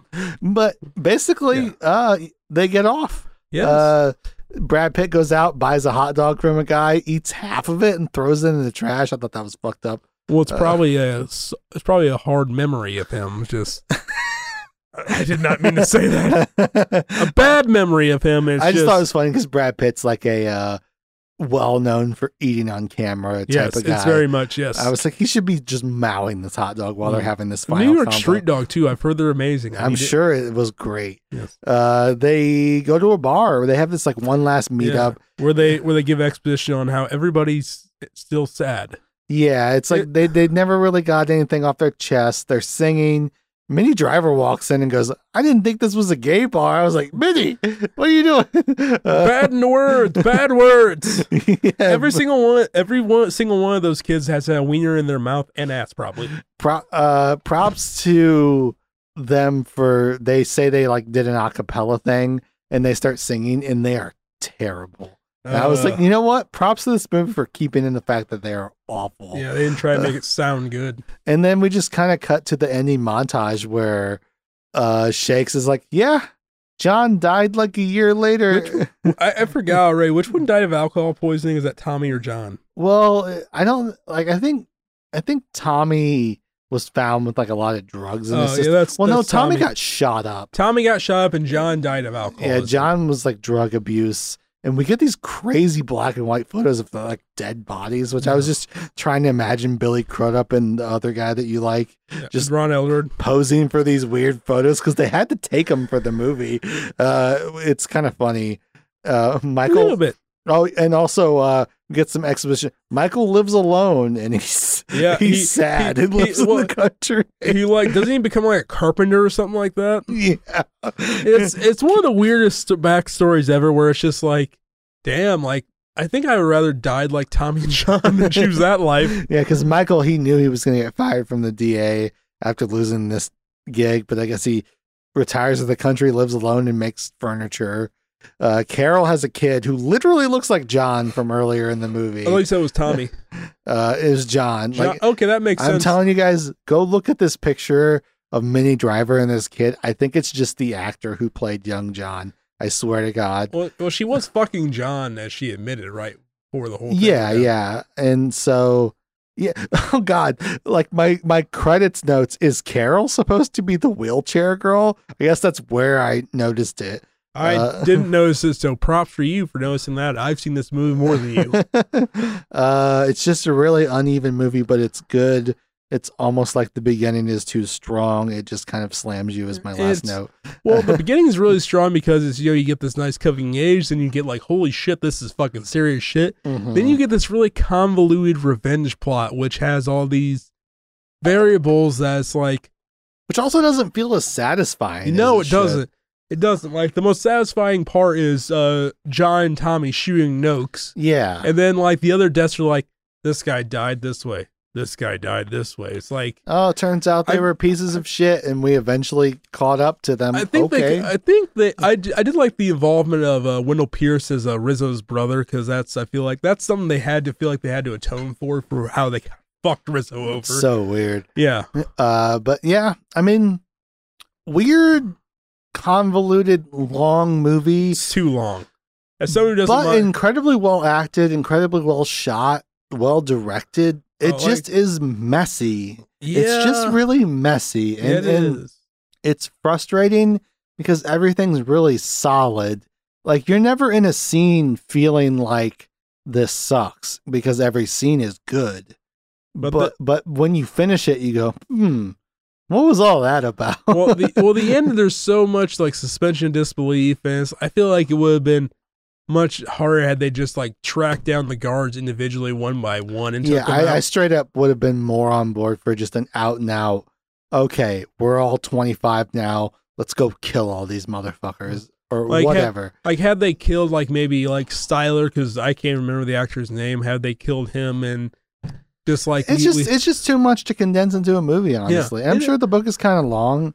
Uh, I I honestly, if they announced the Sleepers miniseries, I'd be like, fuck yeah. I don't think they. Well, the, with all the, I, I think I don't think this movie's touchable anymore. Obviously, with all the you know problematic uh, things they've done, plus the It's fact. not so much problematic because it's, it's not like it's condoning anything. yeah, very true. I just think Uh, it's very. uh Like I said, it's a very serious movie. It's hard to joke about some of the shit that happens. Also, with uh the fact that uh you know there's.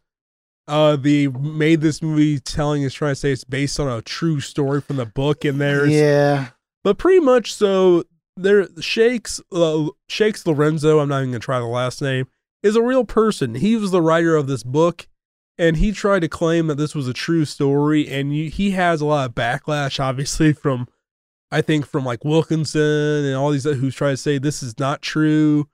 But then he came out and say, "Well, I had to lie about certain things for this to work out." It's very, yeah. it's a like a lot very, of names were changed and stuff. But which I feel like you have to change things, but I feel like I feel like he didn't need to go into detail about that. It was true. I feel like I don't know. It causes a lot of issues, obviously. Where Well, if you're trying to like expose Yeah. this terrible system, but it is also it's confusing because I mean we live in a world where yes, people will lie about insane things to get Mhm. attention, and so it's hard to tell.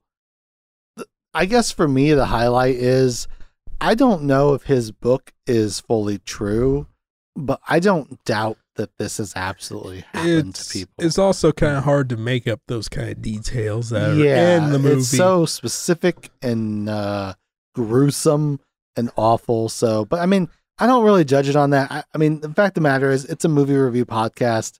I judge it on the movie.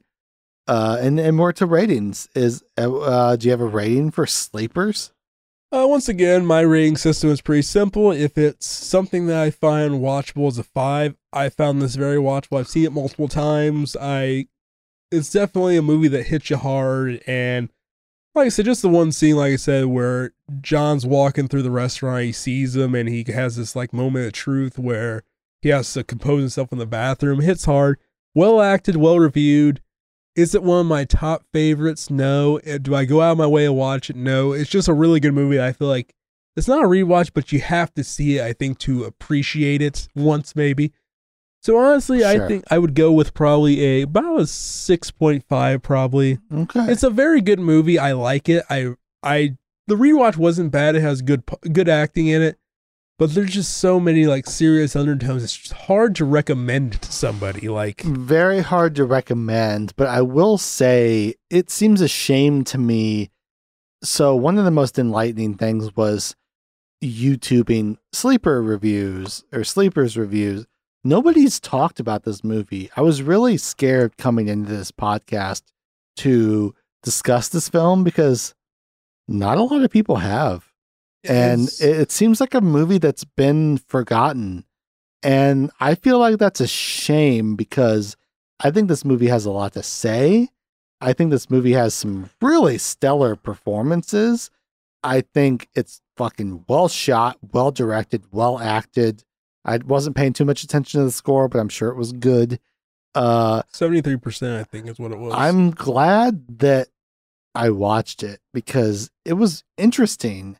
It just, I remember again though, like 30 minutes into the movie, I was like, how is this not like a beloved film? And then it starts to be like, oh, now we're going to enter the torture part. And then the movie's like, oh, now we're going to enter the really convoluted court part. Mhm. And none of it's bad. It's just messy it's a lot. It's and I, and I think that's why it hasn't endured because it's just really messy. it's But it's not bad it's, by it's any trying stretch. to shove a t- uh, eight pounds of shit in a five pound bag. A hundred percent. It's gonna get messy. I I cannot stress enough how much I'd love to see this as a miniseries. I think it absolutely has the material for that. Yes. We mentioned multiple characters who should have had like two or three episode arcs. Mhm. And well, again, my issue is with the early part of the kids. I other than Shakes, I didn't know. It took me forever to figure out which kid was which. Is like this random kid is doing this now, and this random, and they all sound, yeah. they all kind of sound the same too. I'm not trying. Yeah, you- I mean, because they all have like the oh, I'm from Hell's Kitchen. Hell's I'm, I'm, I'm Italian. Uh, like they're all white and Italian. It's like what they do. But I, I definitely didn't hate my time with it. Uh, the first thirty minutes, I was like, damn, Justin suggested a banger, and and it's the it's a depressing movie, and I don't know when the next time I'll be watching it again. But it was a good fucking movie. Uh, Barry Levinson and it just everyone was doing a good fucking job with it. I feel comfortable giving this like, and again, I have like a slightly skewed grade curve on the Mhm. show, but uh, this is a full on like seven out of ten for me on this show. I, I almost wanted to go seven, so I'll give it like I'll give it instead of a six point five, I'll give it like a six. Only time I'll ever do this because it's just the movie just raw just brings up so many conflictions. I will probably change my I'll change it to a seven actually, then a six point five. it's a good movie. It's It- good, There's it's nothing just- bad about it. It's just messy. And long. It's Uh, long. It's, It's, long. long. and it's messy, but I mean, I was not upset spending time with it. I just was like, damn, this is intense, and it's making me think about a lot of things. And so, yeah, it was a good fucking movie. Great suggestion, Justin. Thank you. Uh. Yes. speaking of suggestions, is there anything you want to recommend? Uh, so, um, no, this ha- I really don't. I like suggestions, but this one's just so serious, so well acted. It's hard to find a movie of similar ilk that is not just. I would say I'll honestly recommend a lot of the. There's so many good TV actors in this. Burn Notice, I recommend that with Michael Weston, even though you'll get a ton of uh, Jeffrey Donovan, even though you'll get a ton of him. Uh, uh, I think his name's Terry Kinney. Is uh Ralph Ferguson is McManus and Oz. He's really good. Wendell Pierce, The Wire. I sure. if you don't watch The Wire, that's just you're bad, man. But yeah, I feel like the the Wire and Sopranos has given you more of like if you're like digging on some of the crime vibes of this movie, uh, those are going to give you a lot of that. which once again, am I wrong saying uh some guy who had to be part of the had to be part of casting had to work for HBO at some point. There's so much HBO in this with I, I think there's like a New York casting director Yeah, who, yeah, who was just which- like, which makes sense because it's the, the same guy who does like who did like the Law and Orders. You you watch the Law and Orders from like the 90s, early Yeah. 2000s. It's so much Oz, so much Sopranos, so much Oh, Wire 100%. of recasting. So I feel like that's definitely part of it as well. Uh, for me, I'm like, I mean, if for some reason you've never seen Goodfellas, check out Goodfellas. Never seen the full movie. This gave me shades of it for sure. Jesus Christ. Uh, I Uh, can't. I can't really talk because I hadn't watched it until like a couple years ago. So whatever. Uh, but I um, this is gonna seem like the randomest suggestion, but holes. I could see that coming of age.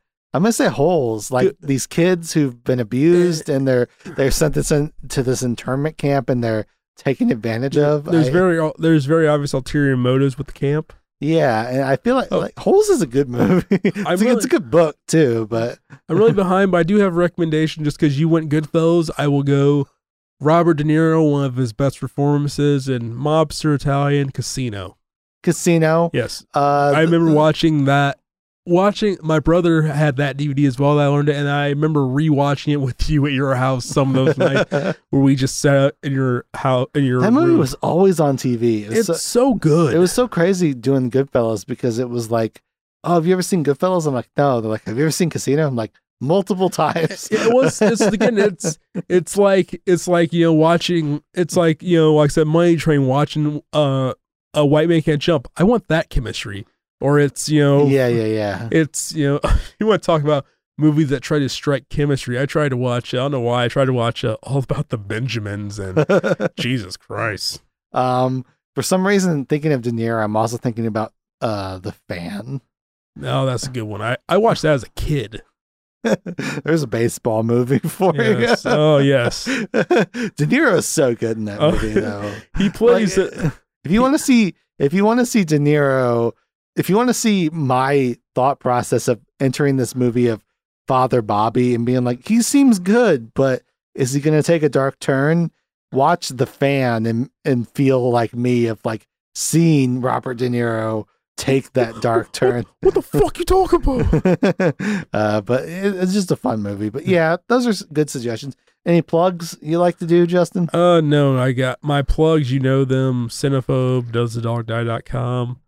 Uh not doing Yeah, anything. not worried about animals in this movie. We're pretty No. safe. No, yeah, safe for animals, you didn't have to check it, but no, that's about what I got. Um yeah, that's I haven't done anything new as far as podcasts or things with movies, so yeah, good to go.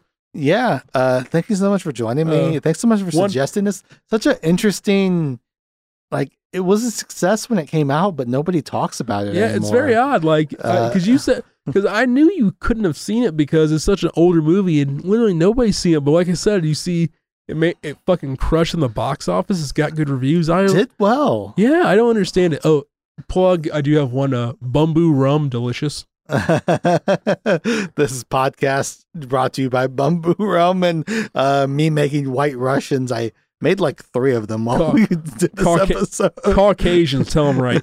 Oh, that that podcast is probably coming out in the future, isn't it? yeah. Timeline's all fucked up. No, Big Lebowski. It'll be out before this, but Jesus Christ, I uh, yeah, we're both a little blitz, but I think it's good for this episode because Oh, it's yes. like Oh. we had to be a little blitz to talk about this crazy Yeah. ass shit. but no, thank you for suggesting. This was no like problem. this was interesting. What a star study! I just every time someone showed up in this movie, I was like, "What the fuck?" Oh, it's- I just can't believe. just- And then you literally go on YouTube. It's like three clicks in. It's like bringing up Goodfellas content, and I'm like, nobody's talked about this movie, so I kind of feel good because it's like we put this episode out because no one talks about sleepers, and Mhm. I felt conflicted because a lot of times I'll check in with other people's opinions and sort of, okay, so they're saying that I can kind of see where they're coming from, but I felt like I kind of had to come into this with my own opinions for the most part, other than Well, being yeah. like Roger Ebert's Yeah. weird homophobia take was wrong. That- That was totally a 20 CB take right there. It had to be. yeah, I just thought he was off base on that, but yeah, so we just kind of winged it. I think it worked out. Uh, we'll see how edited this episode is, but thank you, Justin.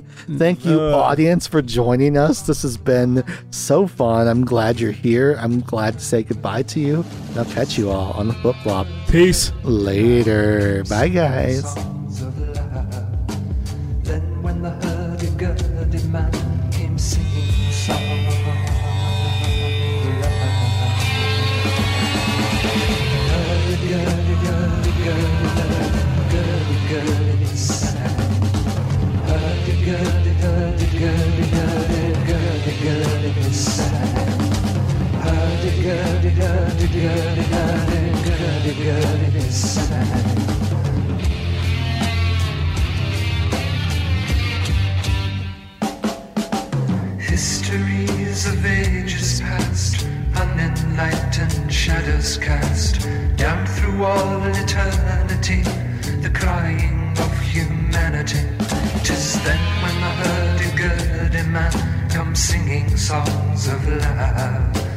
Then when the hurdy-gurdy man comes singing songs alive.